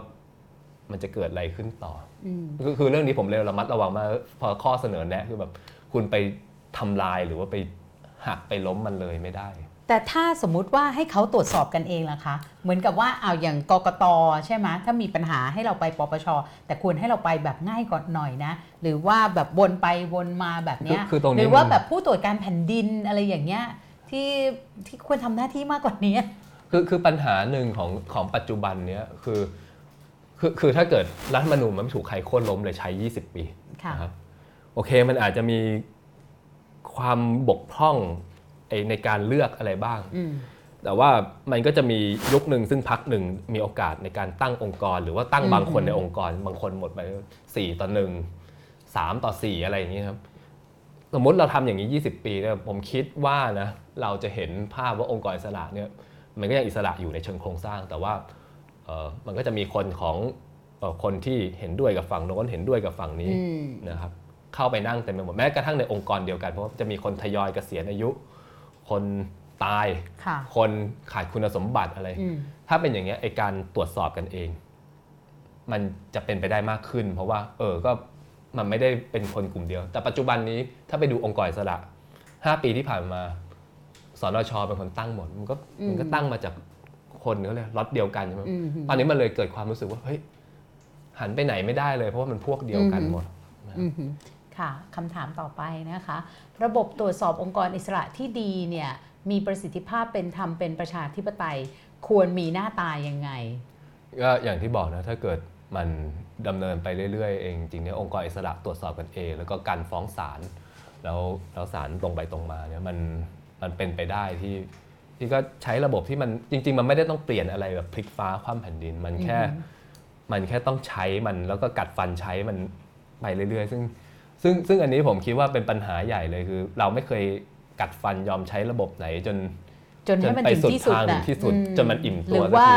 รอมันรอผลของมันอะไรอย่างเงี้ยคือเราแบบนะคะเอ้ยไม่ไม่โอเค ล้มล้มล้มก็ได้ล้มล้มตลอดนะคะอ่าต่อค่ะ ถ้าประชาชนเห็นว่ากกตปฏิบัติหน้าที่ไม่ชอบด้วยกฎหมายหรือไม่เป็นธรรม ประชาชนสามารถทำอะไรเพื่อเอาผิดกกตได้บ้างอืมจริง ๆ ก็อย่างที่บอกนะครับว่าไอ้ความรับผิดทางอาญา มันก็ยังมีอยู่อืมซึ่งซึ่งที่ผ่านมาก็เริ่มมีคนคิดว่าเออที่กกตเขาส่งเรื่องไปยังศาลรัฐธรรมนูญไปอะไรอืมให้ช่วยๆตีความเนี่ยก็เพื่อเพื่ออะไรเพื่อป้องกันตัวเองเหมือนกันป้องกันตัวเองแต่ว่าเขาค่ะเขาเองเขาก็คิดเหมือนกันว่าเออ ถ้ากระแสมันแรงเนี่ยเขากลัวว่าเอ้ยเผื่อกระแสเปลี่ยนหรืออะไรอย่างนี้ เราไม่มีทางรู้ใจกกตแต่ผมคิดว่าเออคนเขาคะเนกันอย่างนั้นว่า เออเขาก็กังวลเหมือนกันไม่ใช่ไม่กังวล อืมแต่ว่าทำอะไรได้มากกว่านี้อีกไหมคะ ถ้าในทางกฎหมายมันก็คือสุดแล้วได้แค่ว่าอันนี้เนี้ยคือความอิสระอืม งั้นก็จะในเชิงสังคม ซึ่งพอในเชิงสังคมเนี่ยมันก็ต้องมาเสี่ยงกับการนี่เดี๋ยวเห็นว่าอีกสองสามวันเขาจะต้องไปรายงานตัวกันใช่ไหมคะล่ารายชื่อเอ่อผลกกตนี่ก็โดนเหมือนกันนะคะใช่ก็อันนี้ก็โดนแบบสแลปนะคะ ก็คือปิดปากปิดปากนะฮะปัญหานิตินิยมล้นเกินเชื่อมโยงกับปัญหาการเรียนการสอนนิติศาสตร์ในประเทศไทยอย่างไรอืม พูดไปนี่ก็เพื่อนร่วมอาชีพทั้งนั้นนะเอาซะหน่อยเอาซะหน่อย แต่แต่ผมคิดว่าเอ่อก็คงเป็นเรื่องของการสอนการตีความที่ผมคิดว่าเราอาจจะไม่ได้พูดกันเรื่องนี้มากเท่าที่ควร ว่าว่าไอ้เรื่องการตีความตามเจตนารมณ์หรือว่าอืมซึ่งจริง ๆ มันอาจจะไม่ใช่เป็นวิชากฎหมายแต่ละฉบับแบบทำไมไม่สอนเรื่องกฎหมายเลือกตั้งทำไมไม่เป็นเพราะ มันอาจจะเป็นวิชารวบยอดใหญ่ ๆ พวกวิชาปรัชญาซึ่งเราเขาบอกว่าเดี๋ยวนี้เรียนน้อยเหรอคะวิชาปรัชญากฎหมายอะไรแบบเนี้ยผมผมตอบแทนมหาลัยอื่นไม่ได้ผมคิดว่ามันก็มันก็มีคือคืออย่างอย่างที่เห็นอยู่ ผมก็คิดว่ามันมีเพียงแต่ว่าไม่แน่ใจว่าการการสอนเนี่ยมันมันสามารถชี้หรือโน้มน้าวผู้เรียนให้ให้เห็นความสำคัญของมันตรงไหน ผมผมผมไม่คิดว่าเนื้อหามันเป็นปัญหาผมคิดว่าปัญหาคือไม่สามารถโน้มน้าวให้ผู้สอนเห็นเออผู้เรียนเห็นว่าความสำคัญของวิชานี้กับวิชาชีพมันคืออะไรคือมันมีคนบอกมันก็เป็นปัญหาคลาสสิกคือมันบอกปรัชญามันกินไม่ได้ philosophy bakes no bread คือออหือมันวิชาที่ทำได้คือเนี่ยไปจดทะเบียนบริคลสนธิเนี่ยได้เงินอืมแต่ว่ารู้รู้เรื่องนิติศาสตร์เอ่อนิติปรัชญาเนี่ยบอกค้านพูดอย่างนี้เอ่อจอห์นรอพูดอย่างนี้ ไม่มีประโยชน์ไม่มีประโยชน์ไปบอกเจ้าของบริษัทว่าแต่ว่าเอ็มมานูเอลคานบอกอย่างนี้เอ่อเชิญออกแล้วแต่ว่าจริง ๆ มันก็ต้องบอกว่า เออคือคือถ้าคุณเป็นนักนิติอักษรศาสตร์อืมหือแต่ว่าถ้าคุณคุณเรียนนิติศาสตร์คุณควรจะเข้าใจว่า คืองานกฎหมายมันเป็นงานหลาย ๆ ครั้งคุณจะไปเจอเรื่องที่มันสุ่มเสี่ยงกับอะไรศีลธรรมส่วนตัวไดเลม่าอะไรมันมันตอบ มันไม่มีถูกไม่มีผิดมันเทาๆ ถึงตรงนั้นเนี่ยมันไม่มีอะไรที่ไปช่วยคุณได้ในเนื้อหาวิชามาตราหนึ่งมาตราสองมันไปไม่ได้ ที่มันติดตัวคุณไปคือคือปรัชญาไอ้ที่เขาสอนมา คุณจะเชื่อสายไหนก็ตามแต่อย่างน้อยสุดไอ้ตอนที่คุณตัดสินใจในในเวลาที่มันเป็นสีเทาๆเนี่ยเออคือเหมือนเหมือนเรือที่มันแล่นไปจนถึงที่ที่มันไม่มีเอ่ออะไรแลนด์มาร์กอะไรแล้ว มันก็เข็มทิศเดียวที่มีก็คือ คือเจตนารมณ์หรือ หรือวิธีการสอนการตีความอะไรที่มันที่มันพยายามให้นำไปสู่ความเป็นธรรมถ้าสมมุติว่าเรียนเรียนเเนี่ยประวัติศาสตร์ หรือว่าหลักการนะคะเจตนารมณ์ของกฎหมายมากขึ้นเนี่ยมันจะทำให้เราลดไอ้ความที่เราคิดว่าเราทำดีอยู่แล้วไหมคือคำถามของพี่ก็คือว่าตอนนี้เนี่ยก็จะมีบางคนหรือว่าบางสื่อหรือว่า บางหน่วยงานเนี่ยคิดว่าตัวเองเนี่ยทำดีทำถูกแล้วล่ะ ที่ตรวจสอบแบบเข้มข้นสุดขีดขนาดเนี้ยเอ่อเขาเขาอ่าบอกว่าหนทางสู่นรกเนี่ยมันถูกแผ้วถางโดยคนที่คิดว่าตัวเองทำดี ช่วยช่วยกันถางเข้าไป ใช่คือคือผมคิดว่าถ้าถอยหลังออกคือถ้าเรียนแล้วมีบริบททางประวัติศาสตร์ทางอะไรมากกว่านี้ มันก็คงจะระวังกว่านี้ เพราะว่าประวัติศาสตร์มันจะสอนว่าเราเนี่ยทำพลาดได้ง่ายมากเลยอือหือการออกแบบ 40 จริงๆ มันก็ไม่ได้ perfect แต่ว่าการรีบเปลี่ยนตอน 50 มันไม่ได้ทำให้ปัญหามันหายไปคือถ้าเราเราเห็นอะไรพวกนี้แล้ว เวลาเราจะใช้อำนาจ เราก็จะรู้ว่าเฮ้ยมันมันไม่ได้นำไปสู่การแก้ปัญหา คุณต้องระวังมากกว่านี้อืมแต่ถ้าไม่งั้นก็ก็ก็ก็มันก็จะมีปัญหานะฮะ ก็มาอยู่ในเป็นปัญหาด้วยกันเนี่ยแหละค่ะผมนะคะอ่าคำถามต่อไปทำไมอาจารย์ด้านกฎหมายของไทยถึงฝักใฝ่ประเผด็จการกันมากครับ คือที่อาจารย์เอกชัยชัยนุวัฒน์นะคะ ถามมาเนี่ยแบบพี่เพิ่งเขียนคำถามนี้นะคือคำถามก็ใกล้ๆใกล้ๆกับของอาจารย์ ซึ่งเดี๋ยวจะขอให้อาจารย์เข็มทองตอบรวบเดียวเนี่ยนะคะได้ก็คือว่าอาจารย์คงเคยได้เรียนหนังสือกับบรรดาคนที่ได้มีส่วนในการร่างรัฐธรรมนูญ ที่ออกแบบประเทศไทยจนมาถึงตอนเนี้ยนะคะหลายเรื่องที่เขาออกแบบเนี่ยมันไม่น่าจะเหมือนกับสมัยที่เขาสอน ใช่ไหมทำไมเขาถึงเขียนกฎหมายอะไรมาแบบนี้ได้อะผมได้เรียนจบตอนปี 45 เอ้ย 4950 เลยพอดีซึ่งก่อนพวกที่มันนี้จะไม่ได้สอนแล้ว ซึ่งซึ่งตอนนั้นเราก็เลยไม่ทันไงว่าเอ๊ะตอนหลังจากนั้นเกิดอะไรขึ้น แต่ว่าจูดิตชลาเป็นคนที่เขียนเรื่อง legalism เนี่ยบอกเลยว่าคนเป็นนักกฎหมายเนี่ยแนวโน้มคือเป็นคนเรียกว่าอะไร เป็นคนไม่ชอบความเปลี่ยนแปลงโอ้เพราะถึงไปเรียนอะไรที่มันมีหลัก establishment เออมันถึงไปเรียนอะไรที่มันอ่ามีมีหลักถูกไหมครับแล้วก็ไม่ชอบเออเป็นคนชอบ establishment เพราะว่าเพราะกฎหมายมันต้องออกโดยโดยรัฐถูกไหมมันไม่มาเรียน precedent เพราะมันมันมั่นคง นักกฎหมายไม่ใช่คนที่อยากไปไปขยไม่งั้นเขาไปเป็นนักปฏิวัติ หรือไม่อะอย่างน้อยสุดคุณไปเรียนรัฐศาสตร์มันมันมันฟรีกว่า แต่การการเลือกช้อยเรียนนิติเนี่ยส่วนใหญ่มันแปลว่าคุณคุณอยาก เพราะฉะนั้นมันก็มีความเขาเรียกว่ามีความอนุรักษ์นิยมอยู่ในลึกลึกๆอยู่ในอยู่ในช้อยส์ของการเรียน แล้วก็แต่ว่าถ้าเกิดถามเอ่อในบริบทของไทยเนี่ยผมคิดว่าคนหนึ่งที่ที่ตอบได้ค่อนข้างดี คืออาจารย์ธงชัยวินิจจะกูลๆค่ะสังเกตว่าจริง ๆ คนที่ตอบคำถามกฎหมายได้ดีเนี่ยมักจะเป็นคนที่แบบนักประวัติศาสตร์อย่างอาจารย์นิธิพอพูดเรื่องกฎหมายเราฟังแล้วอ๋อ หรือว่าอาจารย์ธงชัยวินิจจะกุลหรืออาจารย์เกษียณซึ่งเป็นนักรัฐศาสตร์กลายเป็นว่ามองมองกลับเข้ามาจะดีกว่าคือ คือแกพูดถึงเรื่องสำฤทธิผลนิยม หรือ pragmatism คือของชนของชนชั้นนำไทยว่าแบบค่ะเออทำไมชนชั้นนำไทยถึงไม่ไม่พยายามต่อต้านรัฐประหารทำไมถึงให้ความร่วมมือ มันก็เป็นการคิดคือคือนอกจากถ้าเกิดคุณชอบเองแล้วเนี่ยมันก็เป็นการคิดแบบเออก็อาจจะเช่นบอกว่ามันก็มีการคิดเข้าข้างตัวเองว่า เออ เรานี่เก่ง ถ้าเกิด เราไม่เข้าไปช่วยเขา คนอื่นก็ทำแถมทำแล้วทำพังด้วย อืมเพราะฉะนั้น อ๋อฉันเข้าเองดีกว่าเราเราเราเราสาเข้ามารถไปป้องกันทำเองความดีกว่าเสียหายได้มากกว่าอะไรอย่างงี้ใช่ ใช่ไหม ครับหรือว่าถ้าเกิดคิดแบบเอ่อเทคโนแครดก็คือบอกว่ามันมีความฝันหรือมีนโยบายที่อยากทำมานานแล้วแล้วมันมันขับเคลื่อนไม่ได้ในกลไกประชาธิปไตยใช่ไหมซึ่งซึ่งอันเนี้ยมันก็เป็นดาบสองคมเพราะปัจจุบันนี้เราเห็นเลยโอ้โหกฎหมายออกตามใจเอ่อนักเทคนิคต่างๆ สมใจนึกแต่อย่าลืมว่า ไอความช้าในกระบวนการประชาธิปไตยที่ตอนแรกถามว่าเอ๊ะไอการตีไอกระบวนการออกกฎหมายแล้วเนี่ยไอความช้าในการดีเบต การคุยกันเนี่ยมันทำให้เกิดคอนเซนแซสเกิดฉันทามติในสังคมร่วมกันก่อนว่าไอกฎหมายนี้ก็มันจะผ่านแล้วนะแล้วคุยกันจนเหมือนรู้ล่วงหน้าแล้วว่าก็มันจะผ่าน แต่พอเป็นรัฐบาลเผด็จการโอเคกฎหมายมันออกเร็วแต่ถามว่าคนในสังคมรู้ไหมว่ามีอะไรออกมา ไม่รู้ไม่รู้นะฮะคือรอจนมันมีผลรอจนมันมีผลอะอย่างกฎหมายหนึ่งกฎหมายว่าด้วยการเทียบตำแหน่งข้าราชการทหารกับข้าราชการพลเรือน เทียบให้เอ่อผู้ในพันหรือในพลเนี่ยเทียบเท่าอธิบดีเทียบเท่าอธิบดีหนึ่งก็กรมเลยในกองทัพก็เลยมีอธิบดีเต็มซึ่งบ้านเต็มเมือง ซึ่งมันผูกกับเรื่ององค์กรอิสระ เพราะว่าใช่ถ้ามันเทียบอย่างนี้เนี่ยสรรหาองค์กรอิสระคราวหน้าเนี่ยในพลเทียบเลยอืมเพราะเพราะมันเทียบเพราะให้ว่าเข้าเทียบมาได้ได้เป็นอนะธิคบรับดีซึ่งซึ่งอันนี้ไม่มีใครรู้หรือหรือรู้ก็พูดน้อยเพราะมันมันออกเยอะจนมันตามไม่ทันถูกไหมเพราะฉะนั้นก็อันนี้แหละคือถ้าถามก็คือบอกก็ถ้าทำไมฝักใฝ่เผด็จการก็มีหลายคำตอบ แล้วแล้วแต่คนนะเป็นสำเร็จที่ผลนิยมคิดว่าตัวเองเก่งหรือว่าดีที่สุดแล้วหรือว่าอะไรซึ่งซึ่งเมืองนอกเอ็มก็มีข้อวิจารณ์เรื่องนี้ว่าช่วงหลังๆการศึกษานิติศาสตร์เนี่ยมันกลายเป็นการศึกษา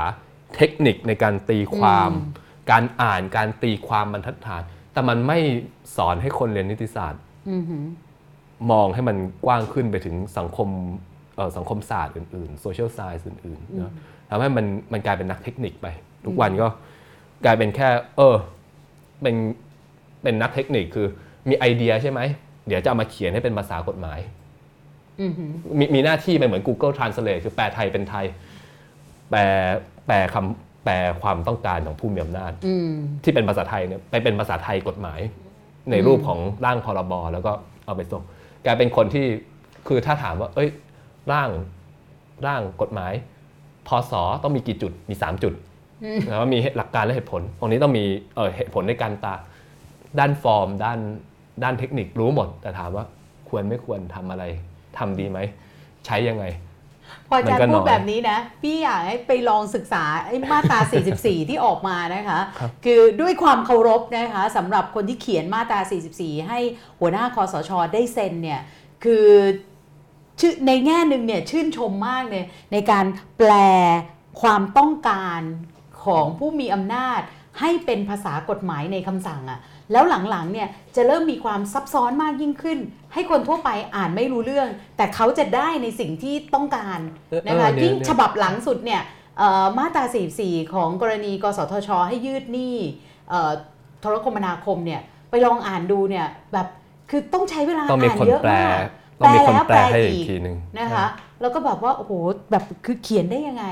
อันนี้เรียกว่าเทคนิคขั้นสูงคืสุอดแล้วล่ะคือในแง่หนึ่งมันก็เป็นในแง่หนึ่งมันก็เหมือนเป็นการทำให้ศาสตร์นิติศาสตร์เนี่ยมันกลายเป็นศาสตร์เฉพาะกลายเป็นเหมือนมีเขาเรียกอะไรมีแบเรียร์คนอื่นมาทำไม่ได้เพราะว่าไอเขียนภาษาอย่างนี้ถ้าคุณไม่ฝึกมาอืมคุณทำไม่ได้แต่ในขณะเดียวกันมันก็ทำลายไอคุณค่าของการเป็นนักนิติศาสตร์ ทนายเดินนักนิติศาสตร์เดินเข้าไปคนมองเหมือนเห็นแมงสาบคือ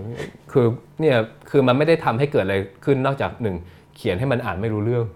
สองเขียนแล้วเราเสียเปรียบหรือว่าถูกถูกซ่อนก่อนมันกลายเป็นว่าวิชาชีพมันก็จะถูกมองในในแง่มันตกต่ำลงได้ ซึ่งซึ่งอันนี้มันไม่ค่อยมีใครพูดว่าจริงๆ ยิ่งเราทำอย่างนี้มากเท่าไหร่เนี่ย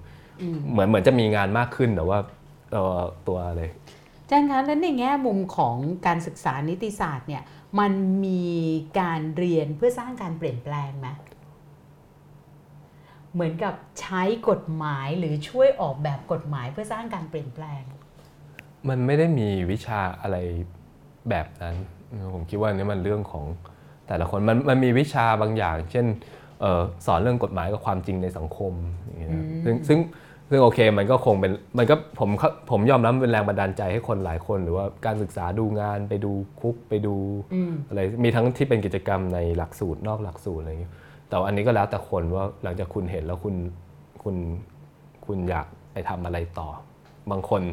ก็ไปทำงานที่มันสร้างความเปลี่ยนแปลง บางคนก็คือทุกคนมีความความจำเป็นไม่เท่ากัน บางคนก็ต้องหาเงิน บางคนก็ต้องก็ก็ต้องหาเงินนะเพราะว่าก็เงินก็ที่บ้านหรืออะไรต่างๆนะครับไม่ที่หรือถามความเป็นใฝ่ฝันที่ถามนี้เพราะอะไรรู้ว่าเพราะว่าที่เราคุยกันเนี่ยดิสโทเปียมากเลย เผื่อมีน้องๆนักศึกษาหรือเด็กมัธยมเนี่ยบอกว่า ก็ยังสนใจกฎหมายนะ แต่อยากรู้สึกว่าอยากเอากฎหมายไปสร้างความเป็นธรรม สร้างความเปลี่ยนแปลงนะคะ ก็เผื่อจะลองเรียน เคยมีนักวิชาการเสนอให้ใช้โมเดลต่างประเทศ เช่น ให้ผู้นำพักเสียงข้างมาก ผู้นำฝ่ายค้านแบ่งโควต้ากันคนละครึ่ง ในการเสนอบุคคลนอกพักที่มีคุณสมบัติตรงตามที่กำหนดตามกฎหมาย อาจารย์คิดเห็นยังไง อันนี้หมายถึงในกกตหรือองค์กรเสนออิสระให้เป็นองค์กรต่างอิๆสระใช่ไหมอ่า ผมคิดว่ามันก็ทำได้คือคือไอ้เรื่องกระบวนการสรรหาเนี่ยมันไม่มีมันไม่มีเกณฑ์ตายตัวคือ คือสองอย่างที่ผมคิดว่าเป็นเป็นองค์กรที่มันมีเกณฑ์ตายตัวในการเออไอ้พวกองค์กรที่มีเกณฑ์ตายตัวในการสรรหา ก็อย่างเช่นสสคอรเอ่อคอรมอหรือว่า หรือว่าศาลที่มันค่อนข้างจะมีเขาเรียกมันตกลงมันเห็นพ้องต้องการว่ามันต้องมาจากการเลือกตั้ง มันต้องมาจากการแต่งตั้งอะไรอย่างนี้ แต่อย่างองค์กรสระมันไม่ได้มีถูกมีผิด มันจะลองทดทดลองยังไงก็ได้ เสนอแบบนั้นก็ก็คงจะน่าสนใจดี ถ้าเกิดมันไปประกอบกับเอ่อกกลไกอื่น อย่างเช่นการซักฟอกโดยวุฒิสภาหรืออะไรเงี้ยมันมันก็อาจจะทำให้เกิด เพราะว่าที่เสนอมาผลดีขึ้นมานี่ก็ได้คล้ายๆกับคล้าย ๆ กับเวลาที่เราที่สหรัฐเลือกเอ่อผู้พิพากษาสูงสุดใช่ไหมใช่คือคือมันไม่ใช่แค่สหรัฐผู้พิพากษาเป็นตำแหน่งหนึ่งแต่ว่ามีตำแหน่งอีกจำนวนมากเลยที่ก็ต้องไปผ่านเอ่อ กลไกนี้ ซึ่งมันก็ไม่ได้สำเร็จรู้ล่วงได้ทุกครั้ง เพราะว่าอย่างครั้งล่าสุด การเลือกมันก็ไปเลือกตามตามเขาเลยกมันเป็นการโหวตตามพักเลยอืมนะครับมันทำให้กลไกนี้มันไม่สำเร็จ แต่ว่ามันก็มีหลาย ๆ ครั้งที่เอ่อผู้สมัครขอถอนตัวเอง เพราะว่าคิดว่าจะถูกซักฟอกหรืออะไรคือมันก็มันก็ work ในระดับหนึ่งเพียงแต่อย่าไปคาดหวังว่ามันจะร้อยเปอร์เซ็นต์ครับเพียงแต่ว่าไอ้ความผิดพลาดอะไรต่าง ๆ พวกนี้เนี่ย ถ้าเกิดเรากัดฟันใช้มันไประดับหนึ่งเนี่ยไอ้ความผิดพลาดพวกนี้มันกลายเป็นของปกติแล้วมันจะพอรับได้อือหือแต่ถ้าเกิดเราแบบเฮ้ยนี่พลาดแล้วล้มกระดาน ใช่ และที่สำคัญถ้าจะใช้กลไกแบบนี้นะ ถ้าพ่วงด้วยนะคะ อยากจะให้มีคือเปิดโอกาสให้ประชาชนเข้าไปฟังเนาะเหมือนกับกรณีของไอ้การซักฟอกต่างๆเนี่ย นะคะ เพราะว่าเราก็จะเห็นเลยการร่างรัฐธรรมนูญก็ไม่เปิดโอกาสในบางช่วงบางตอนเนี่ยก็ไม่มีใช่ให้สื่อแม้แต่สื่อมวลชนเข้าไปไม่ต้องใช่พูดถึงใช่ประชาชนเลยนะคะ ซึ่งแบบเนี้ยมันก็จะทำให้ยิ่งห่างไกลออกจากประชาชนมากไปอีกการตรวจสอบก็ทำไม่ได้นะคะในมุมมองของนักกฎหมายสถานการณ์ที่เกิดขึ้นตอนนี้เนี่ยเป็นสิ่งที่คาดการณ์ได้อยู่แล้วหรือเปล่า ถ้าใช่ถือว่าคนร่างทำสำเร็จไหมนะคะ เดี๋ยวจริง ๆ นะ คนที่ถามเนี่ยนะคะ เดี๋ยวลองกลับไปฟังย้อนหลังเริ่มต้นนะ แต่อยากให้อาจารย์พูดอีกทีหนึ่งจริงก็คาดการณ์ได้อยู่แล้วมันจะวุ่นวายเพียงแต่ว่าเราไม่คิดว่ามันจะวุ่นวายหรือยืดเยื้อได้ในขนาดนี้ เพราะว่าอย่างที่บอกว่าระบบการเลือกตั้งออกแบบซับซ้อน องค์กรอิสระไม่ได้เอ่อมีกลไกเรื่องความรับผิดรับชอบที่เข้มแข็ง พอเป็นองค์กรอิสระต้องมาจัดการเลือกตั้งก็คาดหมายได้ว่าการเลือกตั้งมันจะตกหล่นหรือว่าเอ่ออาจจะ ถูกมองว่าลำเอียงเข้าข้างฝ่ายใดฝ่ายหนึ่ง แต่ในขณะเดียวกันมันก็ไม่ได้คาดหมายว่ามันจะถึงขั้นคำนวณปาร์ตี้ลิสต์ไม่ได้เลย หรือว่าถึงขั้นว่ามีการร้องกันเรื่องหุ้นสื่อจนต้องมีการเลยอืมบินกลับมาแถลงข่าวกันด่วนหรืออะไรอย่างงี้คือคือมันก็เกินกว่าที่คิดไปในระดับหนึ่งแต่ว่าถ้าเรามองว่าการออกแบบการเลือกตั้งครั้งนี้เนี่ยมาคนร่างเองก็อาจจะไม่ได้คิดว่ามันมีปัจจัยอย่างกรณีของการเกิดขึ้นมาของพรรคอนาคตใหม่ จนกระทั่งมันทำนำมาสู่ไอ้การเลือกตั้งที่ดูเหมือนจะไม่เนียนเนี่ยผลการเลือกตั้งการรายงานผลการเลือกตั้งที่ดูเหมือนจะไม่เนียน แบบนี้เป็นไปได้ไหมคะมันก็คงเป็นไปได้นะผมคือถ้าเกิดเราพูดแล้วเราเชื่อในข้อเอ่อในข้อเสนอแนะเมื่อกี้เนี่ยมันแปลว่าเราคิดว่าไอ้รัฐธรรมนูญฉบับเนี้ยมันถูกออกแบบมาเพื่อเพื่อการเลือกตั้งเฉพาะครั้งนี้เลยอือหือมันไม่ได้ถูกออกแบบมาเพื่อจะใช้ให้มัน ยาวนานยาวนาน ซึ่งซึ่งมันก็มีคนเสนอแบบนั้นเหมือนกันว่าจริง ๆ นี่เป็นรัฐธรรมนูญฉบับเฉพาะหน้านะครับอือฮึก็มันก็ต้องฟังเอาไว้ว่า เออ ถ้าเป็นอย่างนั้นจริงเนี่ยเงินในการร่างไปกี่พันล้านทำประชามติไปกี่พันล้าน เลือกตั้งอีกเนี่ยมันก็ มันก็เรียกว่าไม่ค่อยคุ้มเท่าไหร่นะครับอือหือคือจริง ๆ ถ้าเลือกตั้งมันกลายเป็นเรื่องปกติ คือเลือกตั้งต้องเป็นเรื่องใหญ่เพราะมันเป็นเรื่องชี้ชะตาของคนกลุ่มบางเหียนประเทศ แต่ถ้าเกิดทำให้มันเป็นเรื่องปกติคือ 4 ปีเลือกยุบสภาเลือกเนี่ย ไอเดิมพันต่างๆ มันไม่ได้สูงขนาดนั้น เพราะว่าทุกคนรู้ว่ามีสิทธิ์กลับไปกลับมาเลยไอการอืมพยายามจะใช้กลเม็ดหรือว่าเอาเปรียบหรือว่าการร้องมันก็จะน้อยลงในขณะเดียวกันไอ้ข้อผิดพลาดหลาย ๆ อย่าง ซึ่งจริง ๆ ผมเข้าใจมันเป็นเรื่องข้อผิดพลาดปกติในการเลือกตั้งทุกครั้ง เช่น ชื่อคนตายโผล่ในบ้านอืมอืมมีทุกครั้งร้องทุกครั้งอืมนับคะแนนไม่ตรงโหนับบัตรเป็นแสนแสนๆใบมันต้องมีไม่ค่ะตรงบ้าง คนมันก็จะรู้สึกบางคนมันก็ไม่ได้รู้สึก กระวนกระวายหรือเออเขาเรียกอะไรนำไปสู่การข้อสงสัยเออว่าทุจริครัตบหรือเพราะว่าว่าเข้าข้างฝ่ายใดฝ่ายหนึ่ง แต่ครั้งนี้มันแบบมันมันมันตึงเครียดจริง ๆ แล้วคนรู้สึกทุกเสียงมีค่า คือเพราะมันชนะกัน4คะแนสี่นคะแนนคนมันก็เฮ้ยต้องคือนับใหม่อีกห้ารอบมันก็มันก็ไม่มันไม่มีทางได้กลับมาเหมือนเดิมเพราะจริง ๆ คะแนนมันเยอะบัตรมันเยอะจนมันต้องมีนับตกอืมนับหล่นเรื่องหน้างานอืมค่ะ ที่ผ่านมาเราเคยมีองค์กรอิสระที่เป็นอิสระจริงๆไหมจริงๆมันต้องขึ้นอยู่กับว่าคำว่าอิสระนี่มันมันแปลว่าอะไร อิสระมันอิสระจากเอ่อโครงสร้างทางปกครองนี่มันอิสระอยู่แล้วทุกทุกค่ะอันครับแต่ถ้าบอกอิสระที่เป็นกลางทางการเมืองเนี่ยอันนี้มันพูดยาก เพราะว่ามันก็แต่ละคนมองไม่ไม่ตรงกันนะบางคนเห็นว่าอิสระเออไอคนนี้บอกว่าไม่ใช่อันเนี้ยเลือกข้างอืมอันนี้บอกอิสระดีแล้วมันมันก็จะ เถียงกันได้ครับแล้วมันก็ยังเป็นที่เถียงกันอยู่ว่าองค์กรอิสระเนี่ยมันต้องอิสระ แค่ไหน ในเรื่องการเมืองด้วยไหมอืมคือเขาสามารถแบบอะไรนะ ชอบรักพักไหนได้ไหมเพียงแต่ถ้าเกิดมันไม่กระทบการทำงานเพียงแต่ที่ผ่านมาเราก็รู้สึกเหมือนว่า มันไม่มีว่าถ้าเป็นพักนี้ทำก็จะออกมาร้อง ถ้าเป็นพักนี้ทำไม่เป็นไรแต่ว่าถ้ามันเวลาถามแบบเนี้ยมันเหมือนกับถามคำถามกับสื่อมวลชนน่ะ ว่าสื่อมวลชนเนี่ยมีความเอ่อเป็นกลางมากน้อยแค่ไหนแล้เลืวอแต่กคนข้างอ่านหรือเปล่าอะไรอย่างเงี้ยนะคะ ถ้าเราสามารถนำเสนอข้อมูลทั้งสองข้าง ให้คุณตัดสินใจเลือกเนี่ย อันเนี้ยก็เป็นอีกแบบหนึ่งแล้วก็มันทำให้มันก็ไอไอตรวจคำสอบว่าได้ไอ้คำว่าไอ้ส นำเสนอทุกฝ่ายนี่ก็เป็นอีอืกมเรื่องที่มันมีปัญหา เพราะอย่างเช่นพอเอ่อจัดดีเบตอะไรเงี้ยมาบอกว่าไม่เป็นกลางเพราะว่าไม่ได้เชิญทุกพักจริงเป็นมันๆเป็นบางไปพัไม่ได้มันสำคัญบางพักมันอาจจะ หรืออย่างที่พยายามจะเอาปาร์ตี้ลิสต์ครั้งนี้ที่บอกว่าต้องทำให้คะแนนมันไม่เสียไปแม้แต่คนเดียว จริงๆ มันก็ทำไม่ได้เพราะอย่างปี 50 มันมีเรื่องเอ่อ5%ขั้นต่ำใช่ไหมค่ะถ้าถ้าเกิดครั้งนี้พยายามจะไม่ให้เสียไปแม้แต่ที่เดียวมันก็ต้องไป บัตรที่นั่งให้กับพรรคที่ได้ไม่ถึง 7 0,000อะไรอย่างเงี้ยอันนี้อืมพูดในเรื่องเทคนิคนิดนึงมันกลายเป็นว่าผลคือมันต้องไปลดเสียงของพรรคที่จริง ๆ ได้เยอะอืมมันก็ยิ่งทำให้เกิดความไม่เป็นธรรมในอีกรูปแบบหนึ่งเพราะฉะนั้น เพราะฉะนั้นแบบถ้าจะเอาทุกอย่างเลยมันมันเป็นไปไม่ได้นะอาจารย์ครับพอแตะเรื่องปาร์ตี้ลิสต์อาจารย์เคยไปดูสูตรคำนวณไหมคะผมว่าตามตามพรบผมเลือกตั้งผมสสยังไม่ได้เนี่ยผมยอมรับผมไม่ได้ดูตรงนี้อือหือละเอียด แล้วก็ผมไม่เก่งเลขอ่าฮะนะอันนี้แบบเราน่าชื่นตาบานนะเพียงแต่ว่าผมคิดว่าที่ที่ทำอยู่มันน่าสงสัยคือ เอามา 3 4สูตรเนี่ยคุณดูอะไรก่อน ถ้าคุณดูผลลัพธ์ก่อนอืมฮึผมคิดว่าผิด จริงๆ การเลือกสูตรมันควรจะเลือกเออโดยที่เหมือนเขาเรียกอะไรดูสูไม่ตรเห็นก่อนเออดูสูตรก่อนเเสร็จแล้วพอพอได้สูตรเสร็จแล้ว คุณโยนตัวเลขเข้าไป แล้วมันได้อะไรอันนั้น มันห้ามไม่ได้แต่ถ้าเกิดจะเอามา 3 4 สูตรเพื่อมาดูผลแล้วค่อยจิ้ม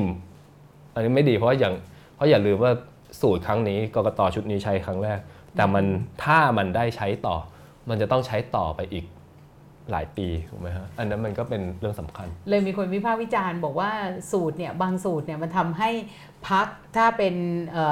ฝ่ายที่เรียกว่าไม่เอาการสืบทอดเผด็จการเนี่ยจะไม่สามารถ ยื่นอภิปรายไม่ไว้วางใจได้ก็นั่นแหละก็มีคนมันจะมีพูดบางสูตถึรขดแบบนี้อยู่ใช่นะคะใช่ค่ะอาบอกว่าเนติบริกรในคอสช ซึ่งเป็นคนหน้าเดิมๆมีอยู่ไม่กี่คนเห็นคู่คณะรัฐประหารเกือบทุกชุด จะได้รับโทษทางกฎหมายได้บ้างไหมครับ นี่ถามถึงประเทศไทยใช่ไหมคะอาจารย์พอตอบได้ไหมคะ อันนี้มัน อันนี้มันตอบยากนะคือ คือไอการได้รับโทษทางกฎหมายเนี่ยมันอะไรคือเราก็มองซีนารีโออะไรไม่ออกนะครับอืมมันก็คงเป็นเรื่องของอนาคตจริง ๆ นี่ผมผมพูดได้อย่างนั้นนะค่ะฮะอืมบ้านเราเคยมีใครที่ทำผิดแล้วสามารถเอาผิดได้จริง ๆ หรือเปล่า อันนี้ก็เป็นคำถามถามกับคุณผู้ฟังเหมือนกันเออคุณท่านผู้ชมเหมือนกันนะคะอ่ามีคำถามต่อไปไหมคะ วันนี้คำถามคึกคักนะเนี่ย ระบบที่ประชาชนผู้มีสิทธิ์เลือกตั้งเกิน 50%ลงชื่อถอดถอนองค์กรอิสระผ่านระบบออนไลน์ มีข้อดีข้อเสียอย่างไร คือถ้าเกิดเป็นอย่างที่บอกว่าถ้าเกิดมันเป็น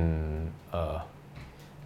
คือถ้าเกิดมันเป็นเรื่องออนไลน์ หรือว่าลงไม่ว่าจะออนไลน์ หรือว่าในกระดาษก็ตามอย่างที่บอกมันเป็นเรื่องการกดดันทางการเมืองกดดันเพื่อแสดงาให้องค์กรทราบว่าไม่เห็นด้วยหรือว่าไม่ไม่ไม่ชอบใจ หรือมีข้อสงสัยในสิ่งที่ทำไม่ถ้าจะพูดง่ายๆก็คือว่าไม่ได้มันไม่มีมีกฎหมายผลทางกฎหมายรับรอง ไม่มีใช่ผลทางกฎหมายใช่นะคะนะครับก็คือเรากำลังบอกว่ามันเป็นเอ่อการผลักดันทางสังคมแหละ เป็นการฟ้องสังคมนะคะค่ะงั้นขอดูเพิ่มค่ะอ่าถัดจากนี้มีกรณีใดที่จะทำให้การเลือกตั้งที่ผ่านมาเป็นโมฆะโอ้ได้ไหมเออ คือที่ผ่านมามันมีแค่ 2 กรณีที่เคยมี ซึ่งกรณีหนึ่งไม่เกิดขึ้นอีกแล้วก็คือเออการเลือกตั้งเลือกตั้งไม่พร้อมกันไม่ลึไม่พร้อมกันทุกหน่วยใน 1 วันใช่ไหมครับค่ะอันนั้นมันครั้งเนี้ยข้อเท็จจริงมันคือมันมันเลือกตั้งพร้อมกันทุกหน่วยมันจบอีกอันหนึ่งคือ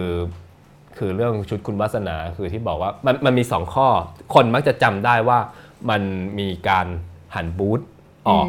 ใช่ไหมหันที่บอกว่าบูธออกทำให้คนใช่อะทำให้ทำลายหลักคนเห็นเรื่องความเป็นความลับใช่ไหมค่ะ เรื่องตราสแตมป์อีกอีกเรื่องหนึ่งคือบอกว่าผลมันทำให้มีบัตรเสียจำนวนมาก แล้วก็ผลของการเลือกตั้งจะทำให้มันไม่มีพักฝ่ายค้านเลย เพราะมีแต่พักที่เชื่อได้ว่ามีการจ้างอือหือจ้างมาลงมีหลักฐานควรเชื่อได้ว่ามีการจ้างพักเล็กลง เพื่อเพื่อทำให้การเลือกตั้งมันไม่เป็นโมฆะมันมันไม่สามารถเอามาเทียบกันชนิดแบบที่เขาเรียกว่าอะไรอะเอ่อมันเพราะมันไม่มีเหตุการณ์จ้างพักเล็ก มันไม่มีเรื่องของการอืมหันบูธแต่แต่คิดว่ามัน มันก็มีข้อหนึ่งก็คือ ข้อหนึ่งก็คือเออมีบัตรเสียจำนวนมากที่เขาคิดว่าเออมันค่ะมันน่าสงสัยเคสเคสของเราครั้งนี้ยังไม่รู้เราไม่เห็นตัวเลข อีกอันหนึ่งคือคิดว่าเป็นเป็นเขาเรียกว่าความรู้สึกทั่ว ๆ ไปคือ ถ้าเกิด integrity หรือความน่าเชื่อถือของอืมของการเลือกตั้งครั้งนั้นมันถูกเอ่อทอนหรือ compromise จนจนถึงจุดหนึ่งนะแต่แต่อย่างที่บอกไอ้ทั้งสองเคสที่เกิดขึ้นเนี่ยมันมันเกิดขึ้นในบริบทการเมืองที่มันมันเฉพาะนะที่เราอืมเราคิดว่าเออมัน เขาต้องการจะล้มมันอยู่แล้ว เพราะฉะนั้นถามว่ามีเหตุการณ์ใดต่อจากนี้ทำให้การเลือกตั้งเป็นโมฆะได้ไหมคิดว่าที่น่าเป็นห่วงที่สุดก็คือตอนนี้ที่เอ่อผู้ตรวจการแผ่นดินยื่นยื่นให้ตรวจสอบไปที่ศาลเรื่องพระราชบัญญัติประกอบรัฐธรรมนูญนะครับ มันอาจจะไม่ทำให้การเลือกตั้งเป็นโมฆะเพราะเพราะว่าคือมันไม่สามารถให้ทั้งฉบับเป็นโมฆะได้ แต่มาตรานั้นถ้าเอ่อมาตราเรื่องการคำนวณปาร์ตี้ลิสต์มันอาจจะเป็นโมฆะซึ่งมันก็จะยืด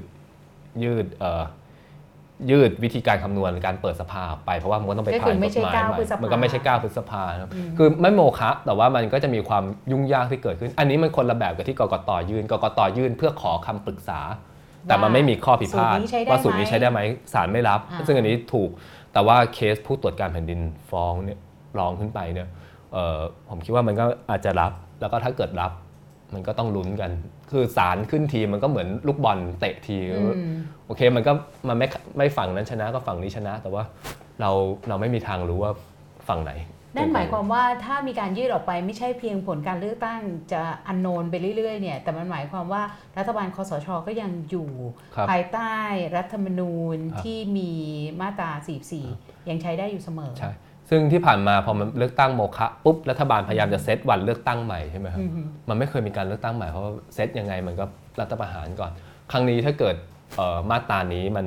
ขัดรัฐธรรมนูญสิ้นผลไป มันต้องไปผ่านกฎหมายใหม่ มันไม่มีกรอบเวลาแล้วต้องทำภายใน 45 วันต้องทำภายใน 60 วันโอ้โหทีมันจะยืดไปเท่าไหร่ม่เราไม่มีทางทราบอืมค่ะเท่าที่อาจารย์ทราบในแวดวงนักกฎหมายไทยทั้งมหาชน และไม่ใช่มหาชน มองการเลือกตั้งและการทำหน้าที่กกตอย่างไร เออก็มีทั้งวิจารณ์ มีทั้งเห็นใจแล้วก็มีทั้งที่ไม่พอใจนะครับอือฮึมันก็มันก็รวมๆกันไปบางเออก็คิดว่าส่วนเสียงที่เป็นส่วนใหญ่ที่ที่คุยกันก็คือ เออ หลาย ๆ เรื่องมันสุดวิสัย มันอธิบายได้ถ้าอธิบายดีกว่านี้ ส่วนอืมโอเค เรื่องที่เหลือไอ้เรื่องสองมาตรฐานมันช่วยไม่ได้แล้วก็คือ โดนวิจารณ์ก็ก็ต้องรับไปนะคอัรับนนั้นก็เห็นเห็นอยู่ใช่นะคะครับผมค่ะ สิ่งที่ผิดปกติที่สุดในการเลือกตั้งครั้งนี้ในมุมมองของอาจารย์คืออะไร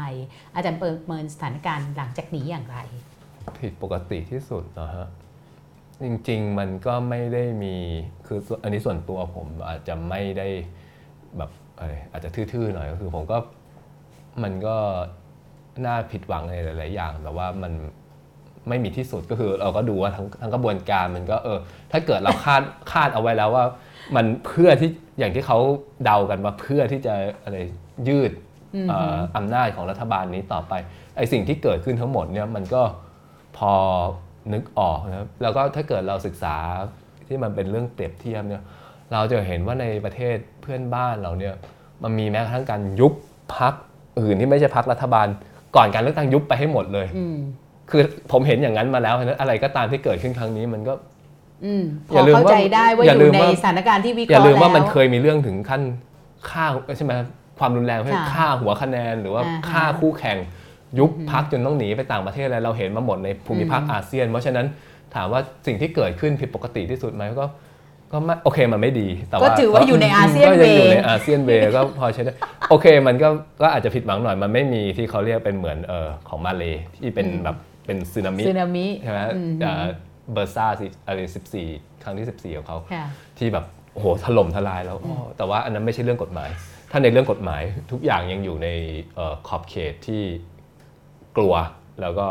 คาดหมายได้แล้วมันก็แล้วไม่ก็เกิเห็นนจรินั้งนใช่ครับนะคะ งั้นพี่มีคำถามสุดท้ายอ่าคือจริงๆเนี่ยถึงแม้ว่าเรายังไม่มีความหวังเนอะว่าจะมีการเลือกตั้งเอ่อผลของการเลือกตั้งเป็นยังไงรัฐบาลใหม่ จะเป็นยังไงเอ่อจะมีการสามารถหยุดยั้งอำนาจคอสชได้หรือไม่ แต่ว่าก็ยังคงมีความฝันที่อยากจะเห็นการร่างรัฐธรรมนูญ หรือว่าแก้ไขรัฐธรรมนูญทั้งฉบับ ถ้าสมมุติว่าให้อาจารย์ได้ทำหน้าที่เนติบริกรบ้างนะ อาจารย์อยากจะแก้ส่วนไหนที่คิดว่าน่าแก้แล้วก็จำเป็นต้องแก้ค่ะโหถ้าเกิดทั้งทั้งฉบับนี่มัน เอามุมที่เอาคิดว่าอันเนี้ยสำคัญที่ต้องทำจริงๆก็ยังเป็นสองสองอันที่บอกคือต้องเปลี่ยนการเลือกตั้งให้มันเป็นระบบที่มันมันง่ายขึ้น แล้วก็อืมองค์กรอิสระมันต้องมีความรับผิดชอบมากขึ้น เพราะว่ามันเป็นประตูแรกของกลไกอื่นที่มันจะเดิน ถ้าเกิดสองกลไกนี้มันไม่ไม่ทำงานให้ดีเนี่ยกลไกอื่นมันไม่เดินค่ะ โอ้โห วันนี้ตอนแรกนึกว่าเรื่องนี้เนี่ยจะเป็นเรื่องที่เอ๊ะจะน่าเบื่อไหม แต่ว่าวันนี้นะคะทั้งการพูดคุยกับอาจารย์ แล้วก็คำถามต่างๆนะคะ ก็สนุกมากๆเลย ผู้ดำเนินรายการเนี่ยสนุกตลอดเลยนะคะ วันนี้ต้องขอบคุณอาจารย์เข็มทองต้นสกุลรุ่งเรืองนะคะ จากคณะนิติศาสตร์จุฬาลงกรณ์มหาวิทยาลัยนะคะ ขอบคุณมากยินดีๆครับค่ะขอบคุณครับแล้วก็สัปดาห์หน้านะคะวันโอวันวันออนวันก็จะพบกับ คุณจอห์นวินยูนะคะ คุณยิ่งชีพอัจฉานนท์จากไอรอจะทำหน้าที่ดำเนินรายการนะคะ วันนี้ลาไปก่อน สวัสดีค่ะ